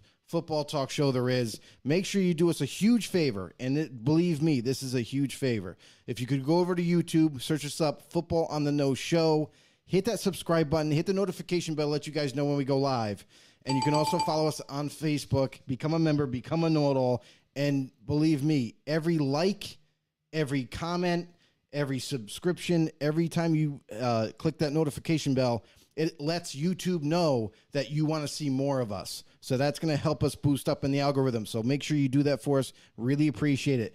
Listen, the crazy thing about this is if everybody from Facebook goes over to YouTube Yeah. tonight, tomorrow, whenever, and click just click subscribe. That's all we're Mm-hmm. asking. You don't have to watch it on YouTube, but just click subscribe. And if you do that, we're gonna have 900 members on YouTube Yeah. and be so close to being a monetized goal. Yeah. we need a thousand members over there. We're still climbing slowly but surely, but we need your help. Yeah, we're about 900 on Facebook right now, so it's yeah, that'd be awesome to build that up 850. too. So it'd be cool. Um, but yeah, absolutely. Let's get into it, Joe. Let's get into the picks competition. We've got Cody here for this one too as well. So this is going to be a lot of fun. Uh, let's get it going. Um, so Saturday, we're gonna have Saturday games again. You know, everybody asked last week too. They're like, uh, "Are there games on this Saturday?" We're like, They did it last week, too. You know, you know, like no, they're all on Sunday. You know, so. Uh, but now here they are. yeah, as they They're get back closer on to the end, So yep. here they are again on Saturday. We've got uh, some good games. I think that Tennessee Jacksonville game is going to be close, but here we got the Kansas City Chiefs and the Vegas Raiders. Like I said earlier in the show, Vegas plays better at home. They really like being there at the Death Star and in the black hole and, and the Kansas City. How could you not? uh, go in there? But and instead of them, you saw a different offense going on here. But you, again, you Well, say the- your head the coach right the way it is. uh, so. You know, but is that enough for the Vegas Raiders to to to pull out a victory here against the Kansas City Chiefs? Me, I'm really I'm not a believer in it right now. Again, I'm riding here on the Kansas City Chiefs. They still need to lock in that spot. I think they're going to want to perform and do well. And uh, I like the Kansas City Chiefs in this one. Not much to say about this one. What, do, you, what do you think? I mean, the Raiders, like, they love playing spoiler. That's one thing they love to do. They love to play spoiler, especially for a divisional opponent. Uh, this is a game that doesn't mean anything to the Raiders but pride. I mean, this is something that the Chiefs have had their winning ways over the Raiders for for many many years right now. They kind of just know them to the point where they just end up beating them no matter what. Uh, but Vegas Raiders, their one drawback is their defense. That's the only thing that's kind of been haunting them this whole season, uh, besides the inept play calling from the majority of the year, except for last week. Uh, but uh, that's what that's what holds them back from winning a lot of games. And, and because of that, I feel like that's going to be the difference in this game. I mean, can the Raiders defense, you know, tighten up and, and and do what is needed to do to help slow down Kansas City's offense and maybe get a couple stops throughout the game? If they can do that and and keep playing the same offense that they did against the Niners, which was impressive, putting up 35, uh, I think Vegas has a shot in this one, obviously. But I think because of their lack of defense and Kansas City is in, in so much need to win this game because it means so much for them going into the playoffs that I think Kansas City is going to come into to Vegas and, and they're going to steal a win here. All right, Cody, what do you got? Yep, I am also. I'm not going to be breaking any trends. We're going to be sticking with the Chiefs. As much as I liked what I saw from Stidham this last week, really getting Waller, Renfrow in the game plan while still letting Davante Adams do what he does best, which is score touchdowns. It's. I don't think it's going to be a very close game. I don't think we're going to see Stidham putting up 35 plus points again. I think this could be the kind of game that is close initially, but just turns into a runaway by the end. And we actually got another comment in. We got Brandon Zacapita. Ooh, yeah. Big bro. Big bro. Yeah, Yep, there when he we were is. talking about Welcome to the show, brother. the YouTube subs. Absolutely. He said, "Let's go." And then talking, I don't know when he said it, but talking with the Chiefs Raiders, he just said nope. Nope. Maybe it was to the Raiders competing. Maybe it's I yeah, don't computers. know. Yeah, probably not. You know, again, I Doesn't know pay he's enough not. to the Raider he's games. in your family, but he is not a Raiders fan. You know, he ended up skipping that whole thing and found his own way in, in a shitty team, He's- he's and that's Falcons the Atlanta. Falcons. Yeah. Yeah. So there you go. He found his way to another terrible team. Apparently, he hasn't seen any of the Chief Raider games because they're like last game they played, and that, and that was with Carr with a bad bad offense, Yeah. and they and they lost by one. Yep. Uh, so yeah, they're, they're always close. hmm Yeah, absolutely. Cody, take us into the next one. We got Tan- Tennessee and uh, the Jacksonville Jaguars. What do you got for this one, buddy? All right, and that one, I'm hoping that we can see Derrick Henry really t- just take over in this game so we can keep it close. Because if we're being honest, Josh Dobbs is just not going to be able to do much. I'll be surprised if we even see him get close to the 200 yard mark in this game. And I just, barring Derrick Henry going off for some crazy 200 yard, three touchdown game, I think Jacksonville is just going to be able to take this, and it might even get ugly if they can get an early lead. Big going. question is Cody Josh Dobbs. is will Dobbs throw one touchdown pass? Mm. That's a stretch. Maybe like a 10 yard the- touchdown when they get into the red zone, but I don't see. He's, he doesn't exactly have a cannon. Yeah, Jaguars easy for me. All right, there you go. You've got Jacksonville on this one. Uh, all right, you going with the next one, Joe, or is it gonna be me? It's me on there here, so I'll go with me. How about that? There you go. I don't know, Cody. Just lead the show in this part, man. You you rolled it with this one. This is your thing. All right, all right. Tennessee, Jacksonville again. Tennessee. We've seen what what we've seen out of these guys. Again, um, they're a shell, their former self. I, you know, in and they can only do so much with Mike Vrabel. I mean, he's been a really great coach, and he's been able to get through situations like this. Right. Uh, but it's just too much at this point. Um, and now Jacksonville's just riding high. You know, they're going to come into this on fire, uh, wanting to make this playoff push here. I think they're locked in. Uh, the the quarterback and the the coach here are in sync now, um, and they're running on all cylinders. I like the Jacksonville Jaguars here at home. Yeah, I mean, how could you not like the Jaguars at this point? Uh, Jaguars are, are playing great football right now for the for what they have available, and they got a lot of momentum, and and that's something that's really big going into the playoffs. So, uh, looks like they will get this game. Uh, I hope Dobbs has a little success, so he isn't the worst quarterback ever to start. Um, but all in all, Tennessee they got a really big uphill climb here to to beat the Jags. So I think the Jaguars are too much. All right, that leads us into the Sunday games here. Uh, we got the Baltimore. Ravens. No, now we're going to right? Sunday. Sunday, Oh, Sunday, Sunday. jeez. Here, January eighth. How about that? Uh, the Baltimore Ravens and the Cincinnati Bengals. Again, this game. Um, these guys, you know, hate each other. It's always a knockout, drag Mm-hmm. Yeah. out game too. But what kind of team are we going to see out of the Bengals at this point? Um, coming because even though they were they were still affected by that game, whether they you know it was their teammate or not. You know, and going through that situation and then coming back out here and going into play again. At least there's get to stay home. They're going to be at home, and the jungle's going to get wild here. And we brought we talked about it. Man, that game that was it looked bad for the Bills. So you know the Bills not being able to play that game uh, for them. I mean, it, you know, the, the, the they Cincinnati had come to play, and that that crowd was rocking. So it's going to be the same thing here for Baltimore. Um, now, if it's going to be uh, Huntley again, he he's got another thing coming. It's going to be rough for him coming out of here. Is Lamar going to sit? Is he going to be able to play? I don't know exactly right now. We're not hearing a whole lot out of this, so. so it doesn't look good for them. And it stinks because you talked about it before when they had their opportunities just to roll into this playoffs, and now they're mm-hmm. just dropping. And they, okay, I guess we're good with that. You getting know, right? We'll scary. say you know, Getting a little but what is. Lamar going to get after this whole situation? So that's instantly after this season's over. That's going to be the narrative gonna for the Ravens. it's gonna see, we're going to see the it- showdown with that. Definitely going to be a headliner for Yeah. everybody to watch. and that because- quarterback carousel is going to get yes, nutty this, this yes, this and you're going to see a lot of a lot of fans, a lot of teams looking in to see what is the end result of the Baltimore Ravens and Lamar Jackson. What's that relationship like right now? Is Mm-hmm. Yeah. there a lot of friction? Is that why they broke off talks and he was like, "I'm not talking to you guys until the end of the season's over with"? You know what I mean? So, uh, being his own agent, it's very difficult because you don't have that that lawyer support that like knows the ins and outs of the rules and and and and uh, different ways of making a contract better for you versus the team. You know, so um, in that aspect, I feel like that's where there is a standstill. I feel like Lamar doesn't want to feel like he's going to get bamboozled with a contract, but at the same time, he wants to as long as the money is is at a high point, wants to be one of the highest paid quarterbacks, and that's kind of been his goal up to this point. So uh, I don't think he'll get that because I think the style of quarterback that he is, um, he's definitely improved as a pocket passer.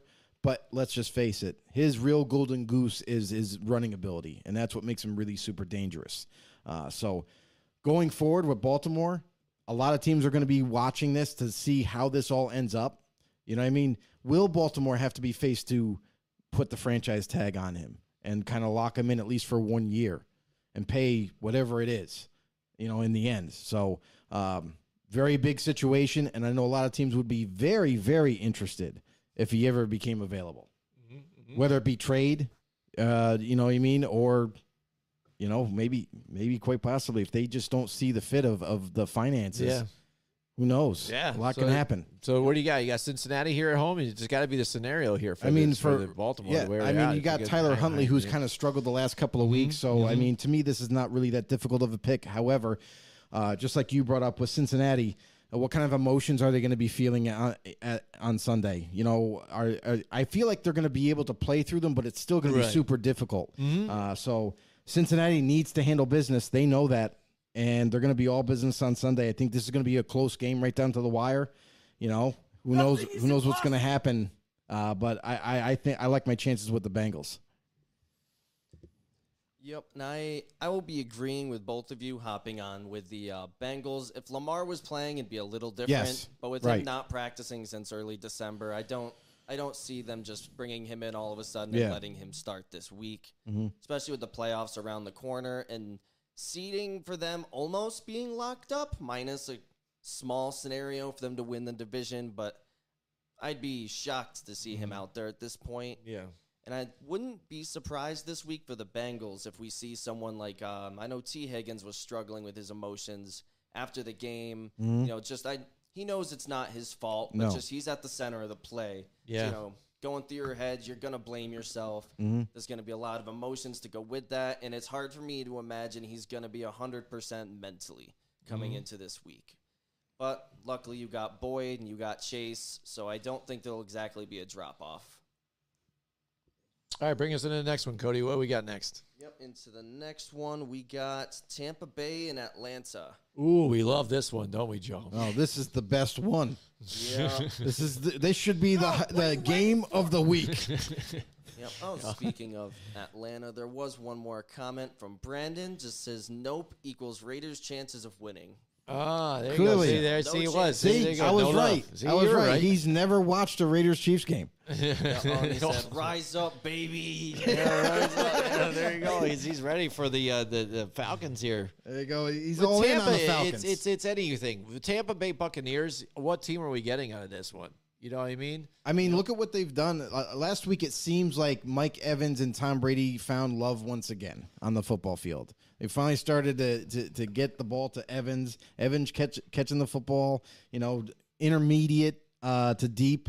And it looks like that offense looked a little bit better than what it has been, especially getting uh, a little bit more help on the offensive line. Well, it, it's it's tough though. But you look at them, and they're barely were able to put up those twenty seven points or whatever at the end. They did. I was waiting when I did my picks again. I, when I went with Tampa Bay, I just had a feeling. I'm like, I really need some of that Tom Brady magic or whatever for them to come back because I knew they were going to be down. And look at it was it was right to the end, and then they ended up coming back and securing that victory. Like they're doing this nonstop. I mean. The I- I- Giants I will- put up more points than Tom Brady and the Buccaneers at this point, you know, and they, they've been kind of doing that, I think. Isn't that kind of crazy at this point? Yeah. Yeah, I would say so, and I would also say that yeah, that was a little bit of Carolina letting that game Oh. slip away. Yeah, yeah, yeah, Uh, absolutely. But that's that is Tom Brady magic. You know, what I mean, how many times you know Tom? He doesn't exactly truck teams down there, even though they try and say it. A lot of teams give up or do stupid, you know, things and give it and let them back into the game. Yeah, and that's that's the teams allowing it to happen. Uh, so I mean, we've seen Mm-hmm. Just let it the happen. so-called Tom Brady magic. There's no real magic. It's just teams being stupid at the end. Yep. Oh man, joking. yeah, this. absolutely. I mean, what this do you got? game. Who- honestly. I mean, this is kind of like an easy pick. I Yeah. I, I, I don't expect Atlanta uh, to come away with the win here. However, who knows, right? Uh, I'm going to go with the Buccaneers on this one. Tom Brady, they need some momentum to go into the playoffs. Getting another win under their belt uh, right before it is, is the key to do that. So, uh, yeah, I'm going with the Buccaneers. All right, here we go. He's got the Bucks. Cody, what do you got for this one? Let's see, I will also be taking the Bucks, but it right. really wouldn't surprise me to see Atlanta go a little crazy in this game.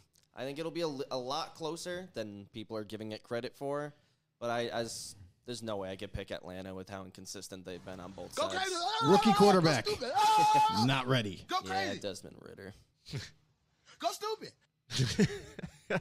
yeah, the uh, again, yeah, I don't know. Uh, It, maybe all of a sudden, yeah, they they put like Tom Brady in, but then they've already got the division locked in, so they're in.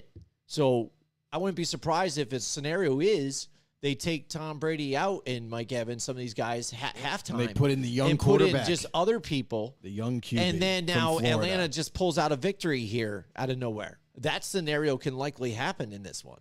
You know what I mean? Because again, they're looking at it too. It's like, all right, Desmond Ridder's going to go in against us. We already got the division locked up. We'll play a half and then rest these guys. But within lieu of that happening, I'm just gonna not Pick risk it on that. Go I'm gonna rule. I'm Pick just gonna Atlanta. go with Go you guys. You got a lot of- I'm gonna go with the faith Tampa in Bay Atlanta, it Buccaneers. sounds like. Well, I'm just, yeah, I'm just saying that could happen. Brandon, what is it? Here you go. Brandon's there in the comments. What He's he going to say, pick Cody? Atlanta. He Cody, already what- said, rise up. Let's see. Let's see. No, oh, he's Let's the see. next one. He said, We don't have as much going on for the rest of the season, so we sent a practice squad wide receiver up to fight a cop. Yeah, oh, that's fo- oh, you're talking. It's in the drop. Yeah. Mm-hmm. Yeah. Was that Batson, right? That the name I saw? I think so. Sure, we'll go with that. He's Mr. Irrelevant in, in my book. So. Oh, go crazy. yeah. Go stupid. Oh. so yeah, there we go. We got the uh, Atlanta Falcons, Tampa Bay. We got So Tampa we're all Bay. picking the so We're all picking right? the same again. Yeah, here we Okay. go. We got New, New England, England at Patriots Buffalo. in Buffalo. Uh, Joe, why don't you start us off with this one? Well, here? that's what I was going to do. go. I didn't need you to into tell me what to do. Oh, good. Uh, anyway, uh, Patriots at Buffalo. This is another game. Like, listen, one of their fallen brothers is in the hospital. You know, there's going to be crazy emotion into this game. Like, this is direct hit, Yeah. right to the heart. So uh, we're not really sure how they're going to handle it emotionally, uh, but obviously he's going to be in their thoughts for sure. Uh, so Josh Allen, you know, the, the leader of the team, the quarterback, I wonder how he's going to handle it. Is that going to disrupt his, his, you know, his concentration, his focus? Uh, so I think, or it could be the direct opposite, where they're doing it for Damar. You know what I mean? We're going to continue the success that we've had this season for Damar and keep his spirits high. So uh, could be very different things. But New England, they need the win. They need to keep winning. Uh, and, and and this is a big, big. This would be a huge hurdle if they were able to do it. Um, we've seen New England's defense play really well at times. We've also seen them have some miscues at times. Uh, in the offense, more miscues than anything. Uh, so even though they had limited success on offense, I feel like the Bills' defense is going to hold it down in this one. They're at home. They're gonna they're gonna, they might even use that emotion as fire uh, to to to to will themselves through this game. So uh, I'm going to pick the Bills in this one. All right. All right, Cody, give I'll it away. What do in you got? next year. Yeah. So when you're looking at the Bills' defense, uh, one of their strengths is that is that front right up uh, the front 4 Mm-hmm. So in the Patriots, the way they get everything going is seems to be Rhamondre Stevenson this season. So they like to get him going, then that opens up the passing game for Mac Jones, and then he can kind of get everybody involved a little bit. But I just against the Bills, I don't really see it getting going too much. I don't see them getting Stevenson going much, and the Bills. This this might turn into a pretty ugly game, especially with all the emotions the Bills are feeling. You know, they're playing for Hamlin, so this will just kind of be the game of them just going crazy before the playoffs, and I will maybe before their next game if something crazy happens. But I'm I'm going Bills all the way. Yeah, yeah. I mean, it, it's tough not to. Um, but again, yeah, like you guys brought up emotions. I think the defense is going to feel the emotions the most, and it, it's how they are they going to react. Are they going to put too much into it to where they overly bite on on plays or whatever and want to get things hyped up? Are they going to go into it with too much and then all of a sudden the game starts getting fast for them? Then they got to settle it down. They got to bring it in, right? Bring it all in. Uh, that's one thing to watch. And Stefon Diggs is probably one of the most emotional people then too. I'm not worried so much about Josh Allen, but Diggs because again, he would before that game he was worried about not getting enough touches too. So he wants to get his, especially in this one too. So he's going to want to be uh, a part of the the offense here for them. But like you guys brought up too on the same thing, the question marks with the offense, um, and then that defense again, they're going to get some pressure, but. The, the, the way this uh, Bills offense is, I think they're going to be able to score on this defense. Uh, you know they've been uh, leaky at times throughout the season, and um, the, the the offense led by you know um, their defensive coordinator uh, with Matt Patricia. There's arguments between him and, and him and uh, you know Mac Jones stuff like that. That's that's going to be turmoil I think through the out the off season. Uh, they might make a switch I think at this point too in the off season after this whole thing because it looks like to me it's definitely Mac Jones's team and we'll see what kind of um, vocal what kind of play he or say he has in things because we've seen uh, Robert Kraft definitely surrender to a quarterback and if he thinks Mac Jones is that guy just like a Tom Brady and that leader I wouldn't be surprised if he puts some of that power or listens to what he wants and put that in his hands but for this game I think, you know, again, emotions could come into play at first, but I think the Buffalo Bills settle it in and they pull out the victory here at home. The crowd's going to be all about it too and roaring. They're going to stand by there and be their their their uh, their their shoulder for them throughout the game. All right, Jimmy, you starting us off with the uh, next one. All right, Our the Vikings. pick of the week, for being honest. Easiest one because yeah, we we were talking about it off air, right? Yep, Yep. yeah, you know. So the Chicago Bears going to be out there starting quarterback, and that's pretty much said it done for them. You know that was going to be their their offense. You know, since uh, you know they tried to even cash in their season, they have been putting up some points and making some close games until it, it gets out of hand. But the Bears just are the Bears. They are who we thought they were at the beginning of the season at this point, too. I mean, just they weren't going to perform well. They're a, a franchise just starting anew with a new, uh, you know, regime and a, a, a head coach. So they're, they're just going to be growing pains. But right now, it's the end of the season. Minnesota's there. It's going to be a, a rivalry game, but it's not going to matter at this point. Minnesota's going to cruise through this one. They're suffered that loss last week, got demolished against the uh, Packers. I'll they laugh wanna they make, lose this They want to make a statement. I, I will, will laugh die. too as well because Chicago they do play better at home too, which is nice. But uh, I think the Vikings are going to go through here. Yeah, with Justin. Fields doing his best impression of Lamar Jackson. I mean, that's what's really kind of been keeping this Chicago offense going and, and being able to score points and staying in games. Now they don't have that. Yeah. But they have none other than our very own Nathan Peterman. Uh, a guy that has single handedly, with the Bills, has thrown five interceptions in one game. It's been absolutely amazing. And if you ask certain people in the NFL, they love the guy because he's a great practice guy, you know, and uh, the team likes him. But going into this game, I can only imagine will he beat his past record of five interceptions in a single game. Uh, I think he could. I think he possibly could. Uh, and this is uh, uh, against a Vikings team that is not only in a need for a win now, they need something to look forward to.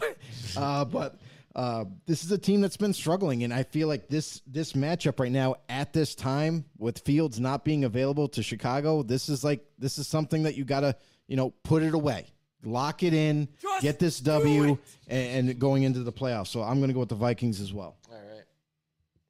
All right. I mean, I put this one pretty simply when I was talking to you guys earlier. Just no fields, no chance.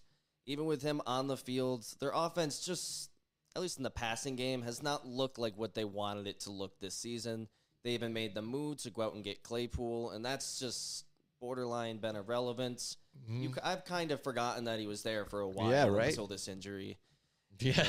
It's, uh, basically, yeah, same thing. Me too. I'm like, yeah, man. Like, yeah, it's He's like you still talk about some of those teams where you know, you know, these players get traded away to die. You know, I mean, they're like, oh, you just sent me to nowhere. Uh, and that used to be Cleveland, but now it's Chicago at this point, right? Um, but yeah, all right, there we go. So we got Mich- uh, Minnesota, Chicago. Cody, where are we going next here, buddy? All right, we're going on to the Battle of the Bad Teams coming up this week with Indianapolis and Houston. Houston, though. And Man. I will be shocked if Houston even tries to win this game.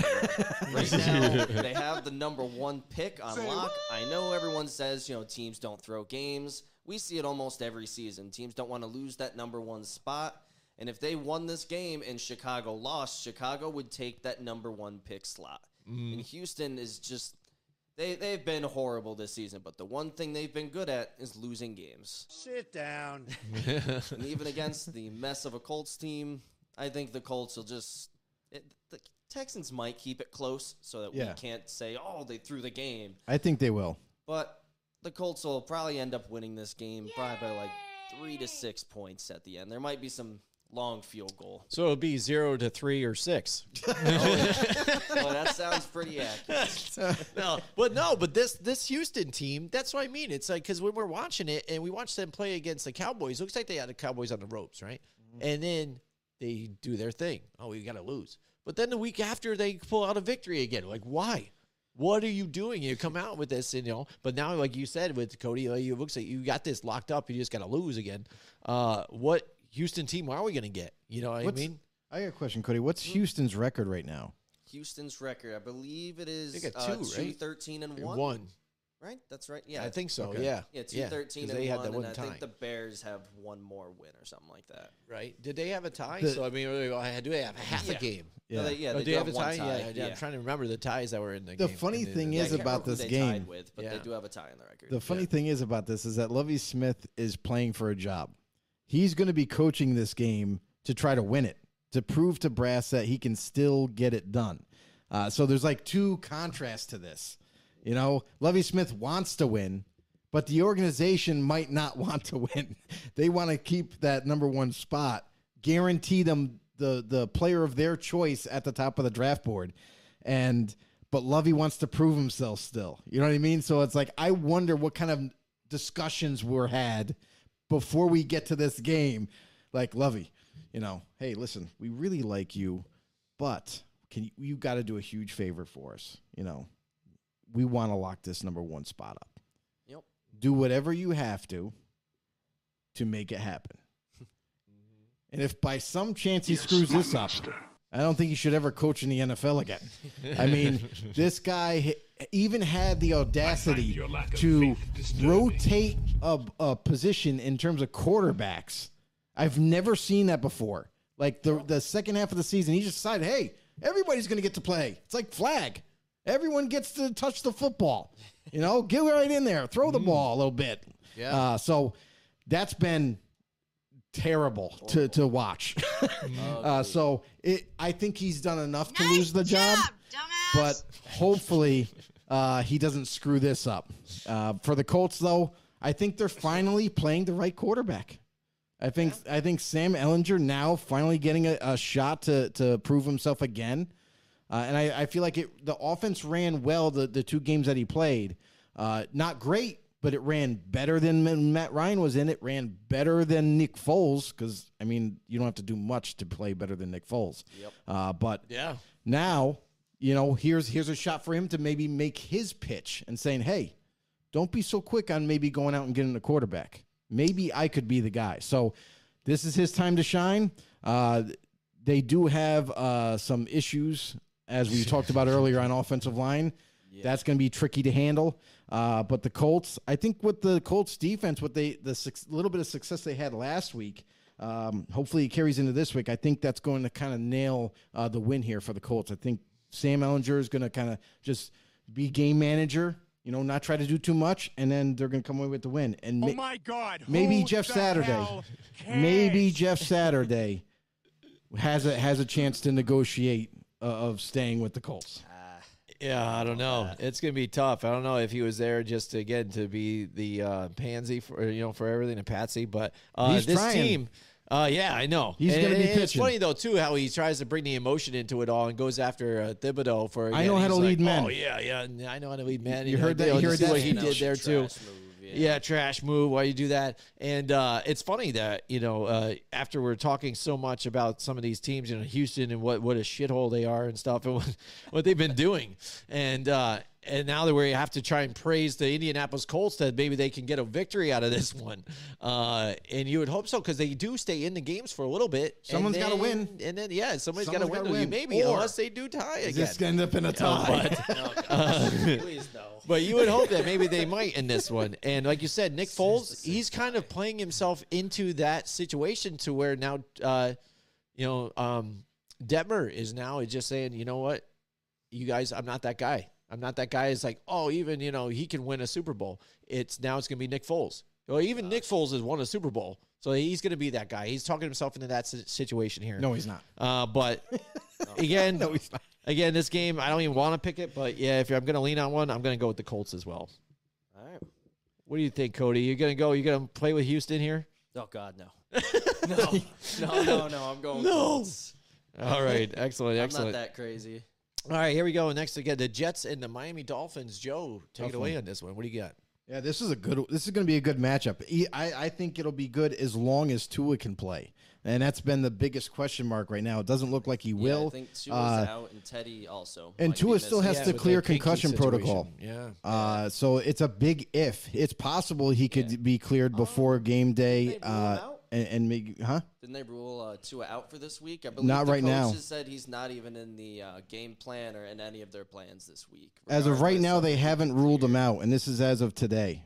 Okay, Uh, Thought I saw a report. the it, it, he just it just says that he did not practice today, and there hasn't been a decision uh, about this week. Uh, so, but again, it, it's not looking good because it's midweek. Uh, but it's we've seen this happen before where they kind of like still have to go through concussion protocol. They have until you know Saturday to be deemed uh, able to be uh, pass it, and uh, if he doesn't, and Teddy Bridgewater looks like uh, he's going to have an issue. He dislocated his pinky with his throwing hand, which is that's critical. Yeah. So it looks like he might not even be able to go on top of that, which brings you to Skylar Thompson, which we got to see a little bit. yeah, he's bad. Yeah. I I mean, I I, did, I only I saw enough. You know, when I watched that game, I saw I saw enough. Like he, he the problem with him is that he makes way too many bad decisions as a quarterback. Um, and then that doesn't spell a winning way for them this week, but it leaves the door open for the Jets now. Uh, Mike White did practice in full. He's ready to go, uh, but he's also coming in with this Jets offense a little hampered. They're heavily injured on the offensive line. Uh, they went as far as to bring in Laurent Tardif uh, in at, to spell him at guard, and now he's not practicing. Uh, so, Jesus, Yeah. Uh, this is this is going to be interesting. But uh, as far because of the situation with Miami and their quarterback situation, I, I feel like the Jets defense has been playing great all all year. Mike White is healthy. That definitely gives them more than enough chance to put points on the board. Even though it's a divisional game, it's probably going to be right down to the wire. But I think the Jets edge out Miami. All right, I'll hop into this one next mm-hmm. then. Mm-hmm. Then just do it. Just do it. Yeah, I will also be going with the Jets over the Dolphins this week. It's not looking good for Tua. It's not looking great for Teddy, who he reportedly can't even really grip the football just No, yet. that's crazy. And Skylar Thompson just is not the answer. They borderline might want to consider letting Mike Glennon come in at that point, but Not that that's much of an upgrade. No. Again, we've seen the Mike Glennon experiment. He's found himself onto a team somehow too, uh, you know, a bunch of different times. Say, oh yeah, Mike Glennon, he was okay as a, as a starter at times. He can get you through it. No, Early in no. his career, yeah, early in career, and then again, that ship sailed pretty quickly. Um, but yeah, same along the lines you guys are talking about. Again, uh, the main key components to the Jets team are playing, and I think that's what Yeah. makes a difference here in this Right. one. You know, again, so I think it, we're all on the same page with this one. Yeah, we're all And that's the other thing Jets about Mike Glennon too is he signed as an insurance policy. Yeah, yeah. That's all he it is. isn't going to go in He as a Baker Mayfield think of- and so because he of- hasn't even been playing much like Baker Mayfield was. He actually, But that's to exactly the the well. situation is that it's Baker Mayfield, but he's just coming in like a day or two ago. You know what I mean? Like he he's not going to know any of the offense. He might know they might be able to teach him like five plays and say, "Here you go, kid. Backyard, backyard football. go for it." Uh, so I, I don't see him coming in unless it's an emergency for sure. All right, here we go. We've got the uh, Carolina Panthers here against the New Orleans Saints. Uh, Cody, why don't you start us off in this one? Okay, yep. I will be going with the uh, Saints over Carolina in this game after the very disappointing loss that removed them from the playoff picture last week. With, between motivation and just the Saints arguably having the more talented roster, I think the Saints it'll be it'll be close. It'll be like I 17-14. It'll definitely be a close game with a lot of iffy offense being played, but I could. I think I'll definitely be going with the Saints going out ahead on this one. Probably Shaheed making some other crazy big play like he's been doing. Let's see, Joe will be going to you after that. Appreciate it, bro. Um, uh, this this game here, like this is, you know, I- I'm still kind of disappointed for the Saints fans, honestly. When Jameis Winston came back and he was healthy enough to play, and they still didn't play him, and they're like, "Nope, we're sticking with Andy." And Andy has literally lost you games by himself. So, uh, I, I still don't understand what they're thinking. I still don't get it. The coaching staff, I know, you know, um, they're supposedly safe, is what we're hearing. They're not going to lose their jobs. They're going to see what happens next year with them, and most likely a healthier team. Uh, but man, I, I still think Andy Dalton is holding back this offense, and without, I don't even know if Chris Olave is playing. He didn't play last week, uh, but uh, it doesn't look good. Uh, defensively, though, they're healthier. That's the bright side. Uh, Carolina, what the hell are you doing last week? You, you just let that game slip through your fingers. Uh, Sam Darnold made a mistake, uh, and it kind of really hurt them bad. So uh, Carolina, who is not ready yet, we thought they were going to be at least competitive this year, and in fact, they're not. Uh, this is a game where I think they're just gonna they're gonna end up going into New Orleans and sadly be shipped right back out with an L. There you go. So you are going with the Saints as well. Uh, again, I'm looking at personnel's same way. What you guys kind of been even doing. Uh, um, even though if they don't have like a Chris Olave there too as well, I still think if you can go off of an, an Alvin Kamara. Plus, uh, the Saints, what they have been doing lately is what we've been talking about on the show, and then what Taysom also, Hill. yeah, what fans have been asking for. Finally, you're seeing time. Taysom get those different looks at the red zone and things like that, and getting him more involved in multiple different ways instead of just that guy that comes in on a wildcat and oh, guess what? It's a quarterback run, you know, planned run or something like that. And instead of just keeping him in at tight end or, or whatever, um, so they're mixing it up, Moving getting it around. involved, moving them around a little bit, uh, keep people guessing. And I think we talked about it before too. That's what's going to help secure Dennis Allen as that head coach for this team moving forward. Even the ability to kind of get through that in, in the situations that they've done, but. Question marks, like you said, at the end of the season, they're going to evaluate this team and see what they're going to do with Jameis Winston. It's obvious here. It looks like that this regime now has maybe moved on now from him. So what do they do in the offseason? Um, but Carolina, again, they they are who we thought they were at this point too, because again, you've switched your head coach, you got rid of your other uh, key players and stuff like that. Sam Darnold, it's nice that he came in and got some victories here for you, but I think it's just too little, too late here. New Orleans at home is tough. I like the Saints. All right, next we got the Cleveland Browns, Pittsburgh Steelers. This is a tough divisional matchup. It's going to be uh, tight here. I know it's definitely a different team here for the Cleveland Browns when uh, Deshaun uh, Watson is in here, but Pittsburgh, they've really turned it on, and, and Kenny Pickett too as well. I think he's turning some heads with people the way he's had that poise, especially in the fourth quarter of that last game, uh, getting that drive here to to get the victory. Um, and and, and he's really kind of becoming that that star player for the Pittsburgh Steelers here. When it was rocky, I think at the beginning, I, I think we can all agree on that it was kind of where we, people were unsure what we were getting out of this guy. Uh, um, so it was up and down, where people were questioning even. Uh, you know, Mike Tomlin, like, oh man, you're having a losing season. Like, what's going on? What's that like for you? Um, but yeah, you know what I mean. And he, you know, I How got do even you feel? like, yeah, and he's like, well, he's like, I was on a terrible team when I was little, and we won one game or something like that. We went out to dinner after that, where you know it was awesome. It was a cool story. Uh, but Pittsburgh, they one of those grind out teams, and they're one of those teams that still is able to do it. Joe, I talked about it in the beginning of the season about maybe they have the potential here to get fourth in the division, and they haven't done that since what I did I say like 1989 or 19, eh, 1986? It's been a long been a while. It's been a long time, and they just are one of those franchises that just kind of move on and keep winning. Um, but Cleveland again, they're they're they're out, so they're they're a tough team that doesn't have a real identity right now.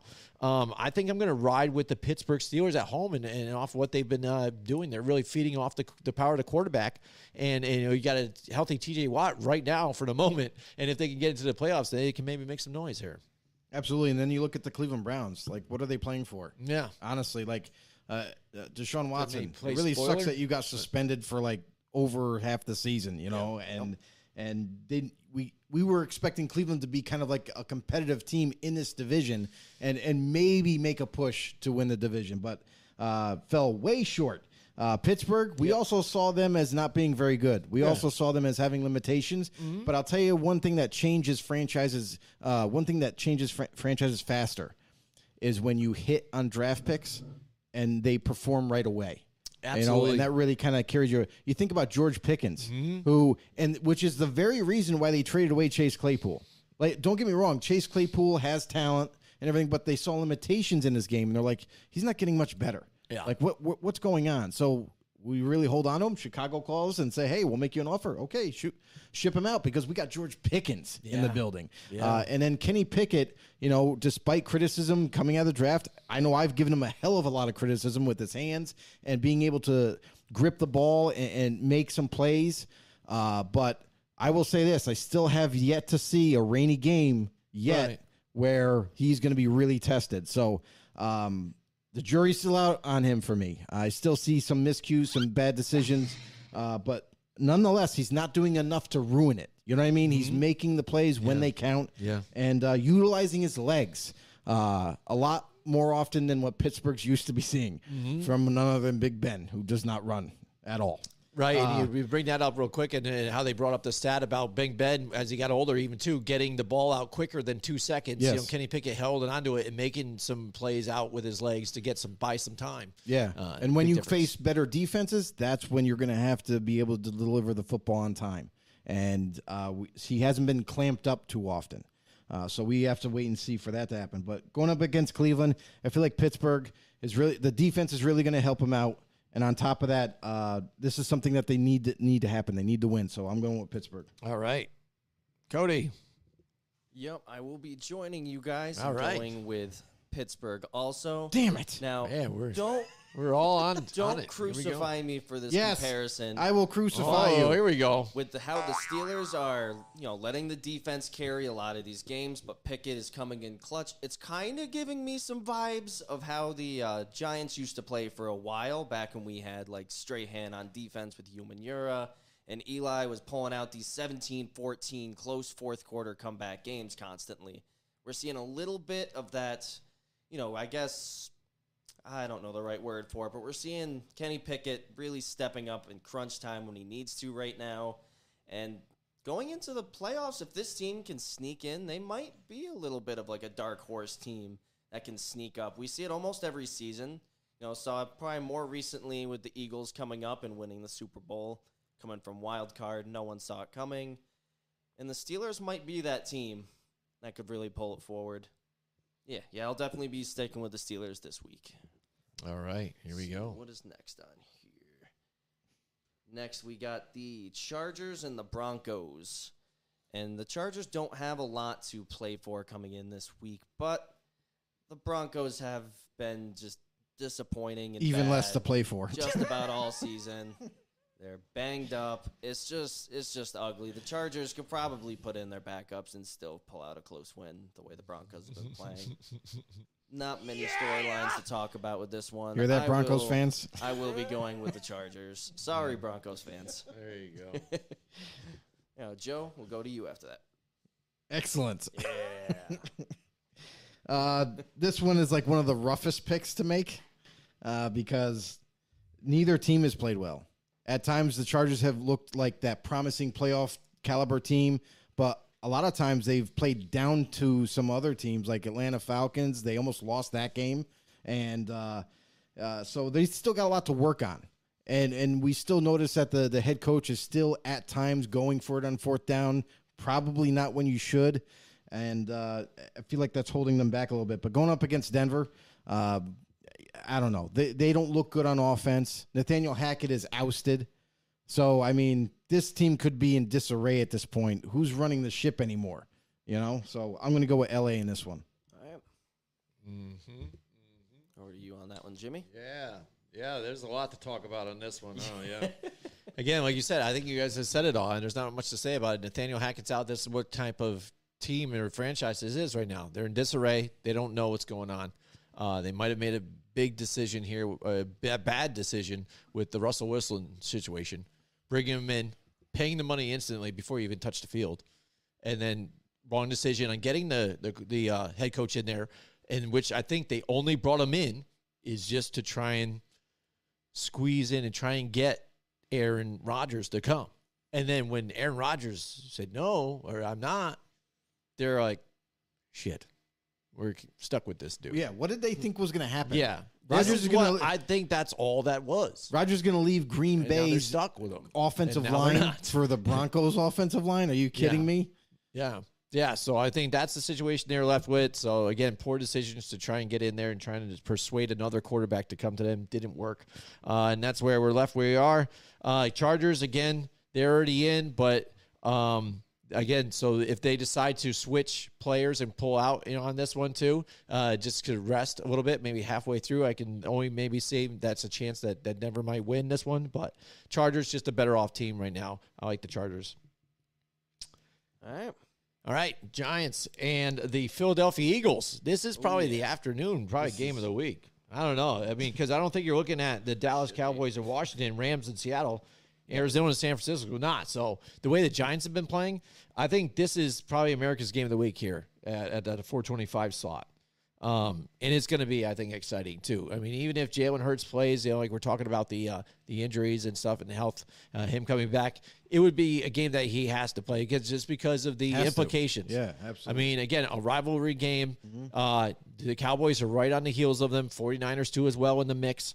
Uh, and they want to beat this divisional rival because if they split again, you know, that's no good and gives the Giants even, I think, that momentum. Like if Cody's talking about, you know, the the the the the the, the Steelers being that team almost like the stray hand and, and and I don't really see that that much just because again what what are we looking at with with the Steelers they just beat the Baltimore Ravens that didn't even have Lamar Jackson in there they barely made it a comeback victory in that and we're like oh yes they're playing great this is good but the that that team ended up like fighting hard against an undefeated uh, Patriots team and to get into the playoffs still, make the momentum, and then again beat them in the Super Bowl.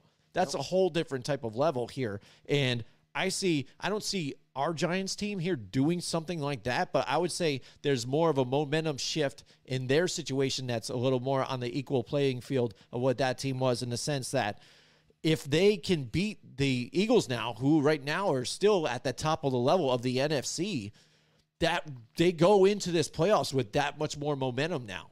So it'll be a tough year, but again, being in Philadelphia, Giants don't exactly play well in Philly. It's gonna be tough. The crowd's gonna be behind them. Um, so I'm gonna roll with Philadelphia on this one. Yeah, I mean this Tough one is say, this, it's a tough it's a tough game to pick because there's a lot of variables in these games. Yeah. I- I- it's not only one of the best divisional matchups there is, but also both teams are playing well. You know what I mean? The Giants we didn't expect them to get, to be this far, and I know you guys as Giants fans like you're you're surprised and happy. You know what I mean? You guys are going in the playoffs. You know, it was something to be, something that you didn't think was going to happen, but here we are. and this is a That's big Cody's time happy matchup. face right now that he you know, right yeah, absolutely. and, and now you have this is a huge game for both teams. Um, one, I'll say, one advantage is Philly being at home. Philly Philly Mm-hmm. fans are crazy. You know, you can't get out of there alive if you're wearing a different color. Oh, uh, so the Eagles, uh, they're tough. They're even tougher with Jalen Hurts. I, I think it's almost a definite sure bet that Hurts is playing, and that alone is going to give them a huge boost, especially on offense. Uh, the one thing that kind of is going to be to me is something to watch for is Lane Johnson not going to be able to play. Uh, so that is a huge void at the right tackle. How they're going to address that and try to keep the pressure off of Hurts from that side, that's going to be another challenge for them. But I'm going to still stick with the Eagles on this uh, because they are home. All right. Now, while I will be sticking with the Eagles in my picks, I think this is You want want to compare the Giants to what? I'm not comparing the Giants. They remind me to that San Francisco 49ers team with the uh, Joe, na- guy named Joe Montana. Joe Montana. Daniel Jones, much like Joe Montana, throwing the slinging the rock. around. Sounds legit. and right now, you know, a guy named Richie James reminds me a lot like that guy uh, Jerry Rice. Jerry Rice. They both wear number 80. Now we're getting the number 80s right there. But yeah, I think Lane Johnson not being there is gonna just have a huge impact on this game. You won't see the Eagles able to just run it down our throats the whole time. You won't see Jalen Hurts having tons of time to throw, tons of room to run. And these last, you know, say like four weeks, Thibodeaux's really been coming into his all on that edge, really getting the pressures, helping stop the run. I think it's going to be a really good game. While I hope the Giants can pull out a close win, I think the Eagles got a little more going in their favor. I'll be sticking with that. Alright. Just hit the All right, so I'll get us into our Get us next into the one. next one. What do we got here? All right, we got a few more the- left over. Got the Niners and the Cardinals. Well, this is another one It's of a those tough ones one, isn't it? that's Yeah, not yeah, very I- exciting. No. We No? got the Cardinals who have played down all season. The Niners who are on a high, fighting for that number one seed. I think the Niners are going to come out motivated, and they are just going to destroy the Cardinals. It's going to be ugly to watch. I will be surprised if the Cardinals can stay within 20 by the end of this game. You might even see the Niners put in their backups by the end of it. It's it's not going to be a fun game to watch. And their backups are better than the, the Cardinal starters. At this point, yeah. So I mean, and- and- right? This is a this is a game that uh, the Niners. It's like a it's like one of those like cream puff games. You know, in college football, like the first week, you kind of do it for morale reasons. You get the your team Yeah, to yeah, go yeah, in and play that easy you one, play a real there and get easy one. You just, going. just stomp them into the ground. Yep. and you win like sixty to nothing. Yep. Uh, this is kind of like what it is before the playoffs for the 49ers. Uh, the, they they should easily handle the Cardinals. Uh, uh, they both know each other very well, so that's kind of like the only thing that the Cardinals could have uh, versus like you know against any other team. Uh, but they know Niners well. Uh, but in, in the end, I think the Niners are going to take advantage of it. Brock Purdy's going to have one hell of a game because it's going to be way too easy. Uh, so Niners all the way. Yep. Yeah, absolutely. When I look at this game, all I can think about is um, Yeah, basically. I mean, uh, yeah, I'm just like, uh, yeah, and it was interesting to see the San, uh, San Francisco 49ers get off to a slow start last week, but they did play a, a decent team. Uh, but the Arizona Cardinals, like you said, from the beginning, even when Kyler Murray was in there, from the, even the the scandal with the whole uh, contract and he's not paying attention, needs to do more studying, and then now the rotation of quarterbacks to McSorley and everybody uh, being on the hard knocks during the season. Uh, all that all tied together. The constant, you know, questions about maybe their GM being fired, Cliff Kingsbury. So much around this team right now. They're just they're just not ready for anything. They just need to hit the reset, go into the offseason, figure out what the hell they're going to do with, with a bunch of different situations. And um, so San Francisco 49ers, they're at home. They get crazy there too as well. Um, they're going to cruise in here and put pressure on that number one spot. That means Philadelphia needs to perform and the Cowboys need to perform on here. So we'll see. Yep. All right, Jimmy, you're gonna kick us off with the Oh. uh, Seahawks? Oh, and I'm the going to love to on Right this back one. at you, Rams and buddy. the Seattle Yeah. Seahawks. We're going two in a Seattle. row. I would like to say Seattle at home because we've been doing this all all all year, right, Joe? We're like, Yeah, oh, I'm pretty only much. going with Seattle home just because of this. But I don't know. the Rams, they are a different team with, with Baker Mayfield there and stuff. And despite some of the injuries that they had and stuff, it is going to be tough because it is Seattle at home. But we have seen the difference between the Seattle team throughout the season as going. And uh, Kenneth Walker hasn't looked like the same Kenneth Walker still uh, when he came in and stuff, and not really getting. He also uh, hasn't practiced. He's banged up once Yeah, he's again. banged up. That's the problem. That it really the whole offense runs around through him, and that helps Geno Smith get it to these other receivers because you saw even how um, the defense was playing against like a DK Metcalf stuff like that, double teaming them, stuff like that, knocking the ball away, not giving them easy opportunities here. Mm-hmm. I see uh, a lot of the same type of situations here for this with the Rams. Um, I think the Rams are going to pull out a victory here, even Oh, though they're in. Seattle. Baker man, Baker man. Baker, Baker, the candlestick maker. Is this a different one that we have? This could be it. You guys, what do you guys Could got be. on this? Could one? be. Like What do you I. I would say this. I um, threw it out there. It's dangling. the Rams, you know, and this is it's it's been a funny thing with the Rams. I mean, they've had to go through a multitude of changes throughout Mm-hmm. Yeah. the year, whether it be because of personnel or the offenses changes because they have a completely different quarterback now at this point, new uh uh, lack of receiving threats. You know, Van Yeah. Jefferson gets hurt. Cooper Kupp is now down. He's out. Uh, Aaron Donald, uh, buddy, you got to retire, man. Just give it up. Uh, and then on top of that, unless you want to go to a winning team, that is. uh, but on top of that, um, you know, just too much, too much negative, um, you know, negative feedback from from certain players and everything. Jalen Ramsey, like he's one of the the biggest trash talkers in the league that does absolutely nothing. Sit down. Like he he he he'll say, "Oh, you're not going to catch a single ball on me," and then like, "Oh, six catches and 140 yards later with two touchdowns." Uh, you know, he kind of just bothers me at this point. Time time to time to retire. That escalated I. I would say you're no longer deemed as a top 10 corner, so shut the fuck up. Um, but Seattle, this is a team that always plays extremely tough in Seattle, and just like you brought up, Jim, like it's the 12 you know? They are going to be enforced there. They are going to be loud. Uh, the seattle team is they're kind of um, they're a little bit beat up right now with kenneth walker. He hasn't practiced today who knows what happens the rest of the week. Uh, but they're a team that is still fighting. They're still playing at a high level. There's still ener- there's a lot of energy on the football field. The defense looks good. Uh, and, and Geno is still, you know, kind of going to file his application into of keeping me as your starter. Uh, so I, I think C- Geno obviously wants to have a really big game in this one to kind of help prove to the organization, like, hey, maybe you sign me for another two, three years or something like that, lock me in. Uh, so I- I'm going to go with Seattle in this one. Uh, I like I like Seattle at home uh, against the Rams. Boy, and I'm gonna spank you. No, please do. Alright. So while I've liked what I've seen so far from, you know, the cool Baker story of getting signed two days before a game, coming in, winning the game, and the next game offensively going crazy, putting up what 40, 42 points was it? It put up a lot of points. That's Yeah. that's what matters there. Just make up a number. Everyone will believe you. Yeah, I'm fine with that.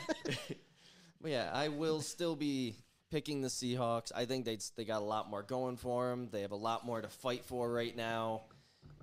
I think it'll stay a close game if Baker can keep this offense rolling and Cam if they can get Cam Akers going on the ground. That's a big deal right there, yeah. that'll be huge Yep. in making sure this offense can run. Mm-hmm. But Seahawks, they just they have more weapons. They're healthier, and it's it's just not going to be. Yeah, I, I don't think it's going to be that close. All right. Yeah, Tyler Lockett is some is someone to keep an eye on too because I know he didn't practice today either. Um, but again, it's midweek. It's like kind of way too early to kind of like make a clarification for sure. Yeah. All right, Cody, take us off with the next one here. All right, we got Dallas and Washington. Well, we watched last week as Washington decided, "Ah, let's just throw away our playoff hopes. They're done. You know, just let Wentz go in there, throw three interceptions, and let's call it a day.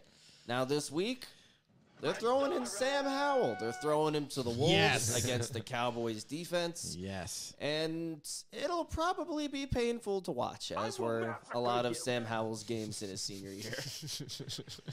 so I I will be going Dallas. It's gonna be one of those games that could end like 36 to 6. It could be just horrible to mm-hmm. watch. Mm-hmm. And I mm-hmm. feel pretty bad for Sam Howell, who had a decent preseason.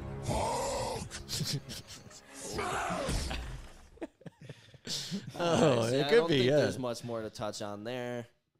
Joe switched. We're just All skip right, our picks. so- we just don't want to do this one. it's Dallas Cowboys all the way on this one. Uh, Washington, as soon as they announced, I thought Taylor Heinicke was going to come back and be the starter.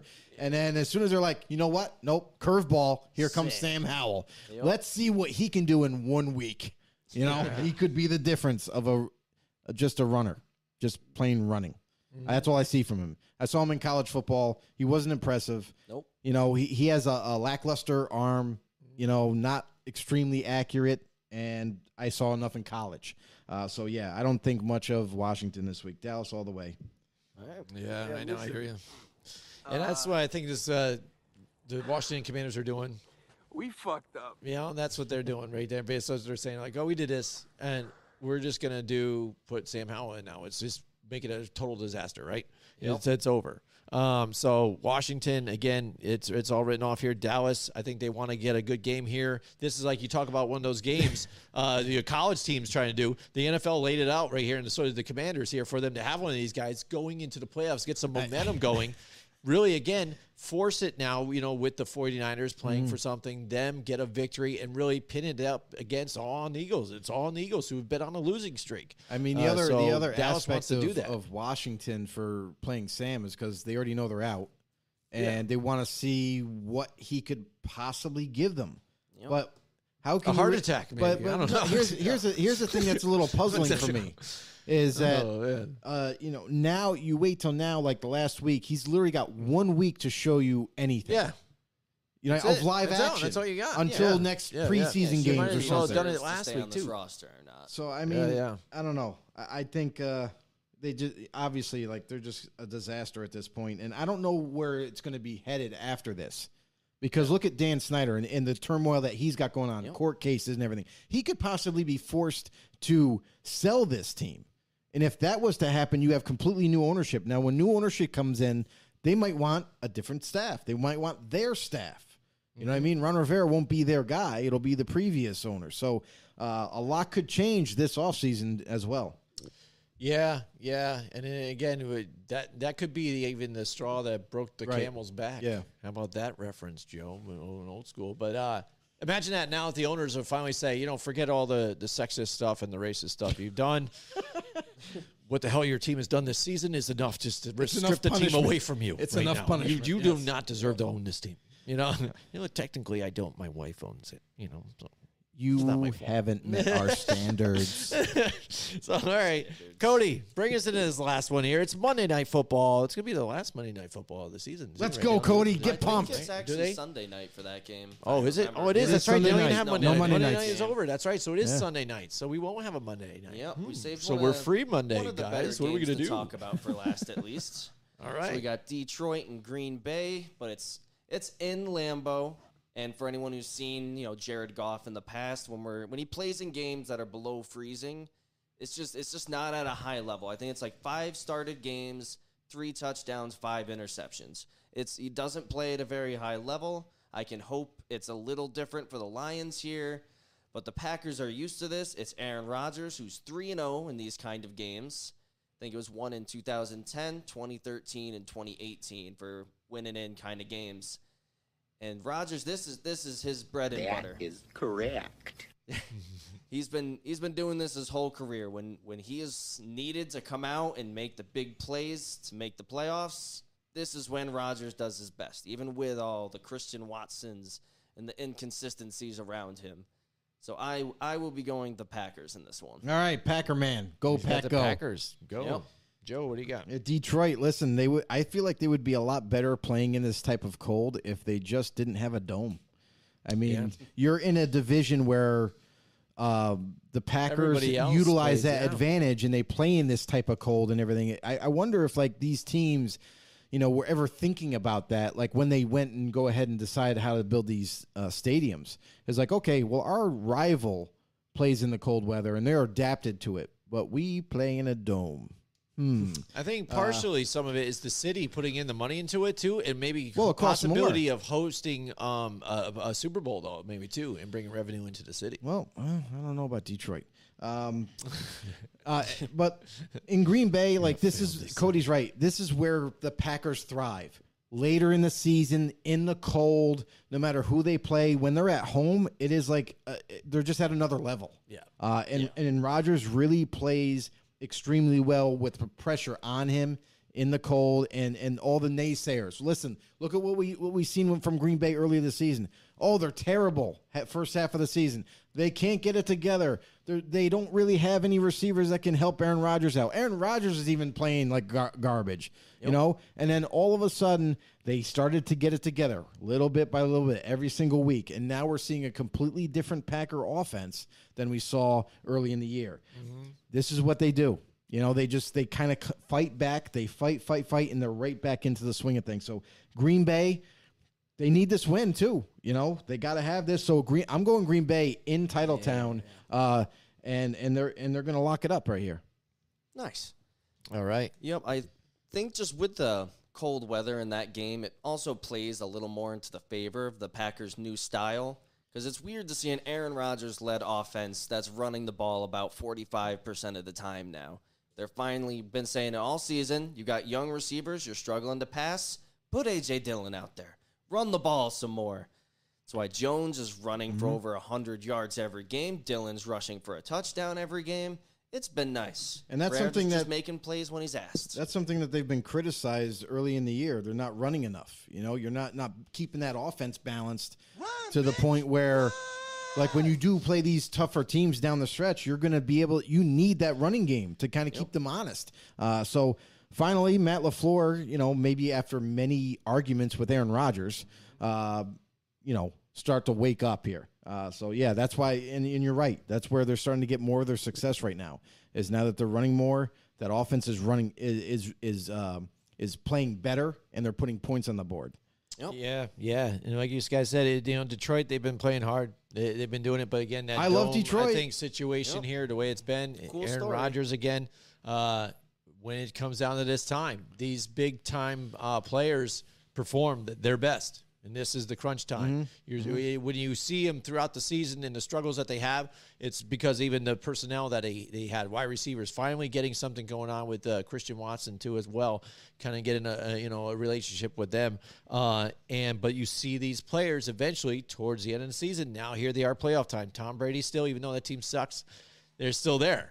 He's still there. He's still going to try and do his thing lead his team.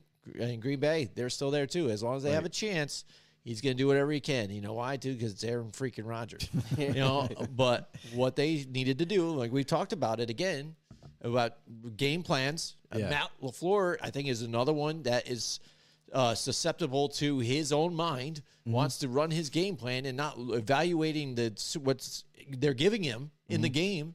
Change it up. What will work for you? You got these stars right here. When you don't have stars in the wide receiver, you got these guys be a run first, open it up, alleviate some of that pressure, especially when you don't have the protection for Aaron Rodgers. Bakhtiari played a quarter of the season, you know, and, and it just wasn't helping them out. So now Right. you can maybe helpfully get that line healthier now, playing all together. They are healthy, actually, And- for once. Yeah, and now keep Took that running game going.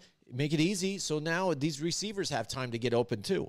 Um, I like the Green Bay Packers, especially too, because at home, playing in the cold. Yeah. Jared Goff, like he said too, as well. Right. You're coming from even a Rams team to played in LA to a Detroit Lions team who plays in a dome, and uh, it's a difference maker. Yeah, and Aaron Rodgers has the, the Packer fans back. You know what I mean? Oh, yeah. You know, he he he said it before. He's like, relax, R E L A X, relax. Yeah, He's got absolutely. it covered. He's got it covered. He's Uh, on the ayahuasca, so he's I- feeling really good right, right, now. right. But I, I mean, I will say this about Detroit. Listen, the spirit horse. Detroit has played miraculously well. They were competitive, surprisingly, a year ago. Now they're more competitive. They're inching closer to where they want to be.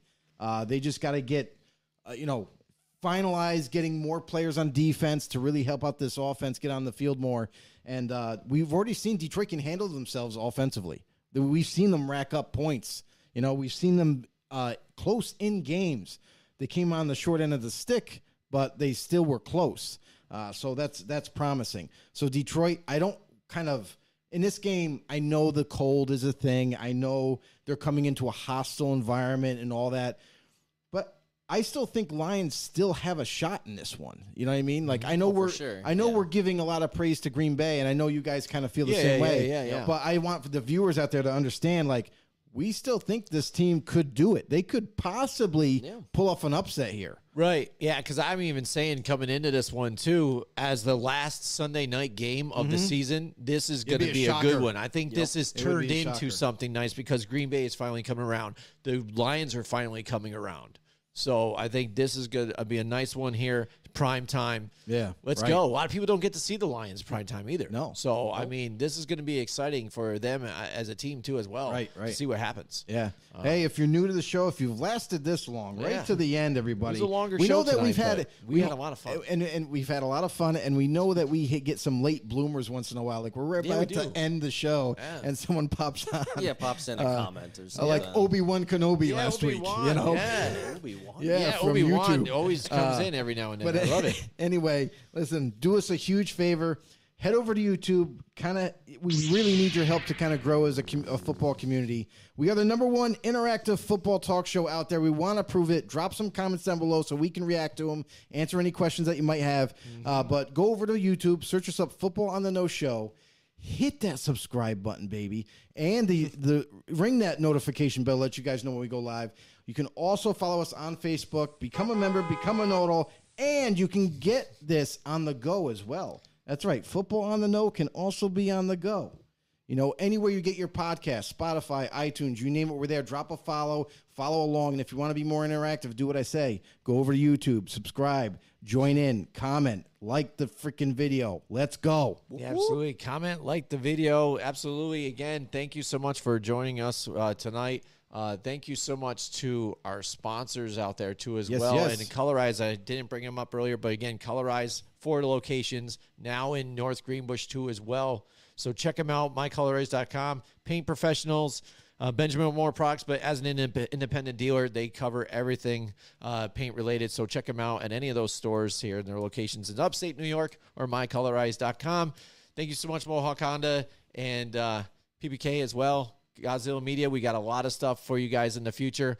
Thank you so much to Cody out there. His first night, he did a great job. Everybody give a shout out to Cody job, out there Cody. too, and happy, uh, uh, good job here for Cody. Boom, yeah, he gets the DJ horn. So thank you so much, and we will see you guys next time. Join us next week from 8 till 10 Wednesday night for more football.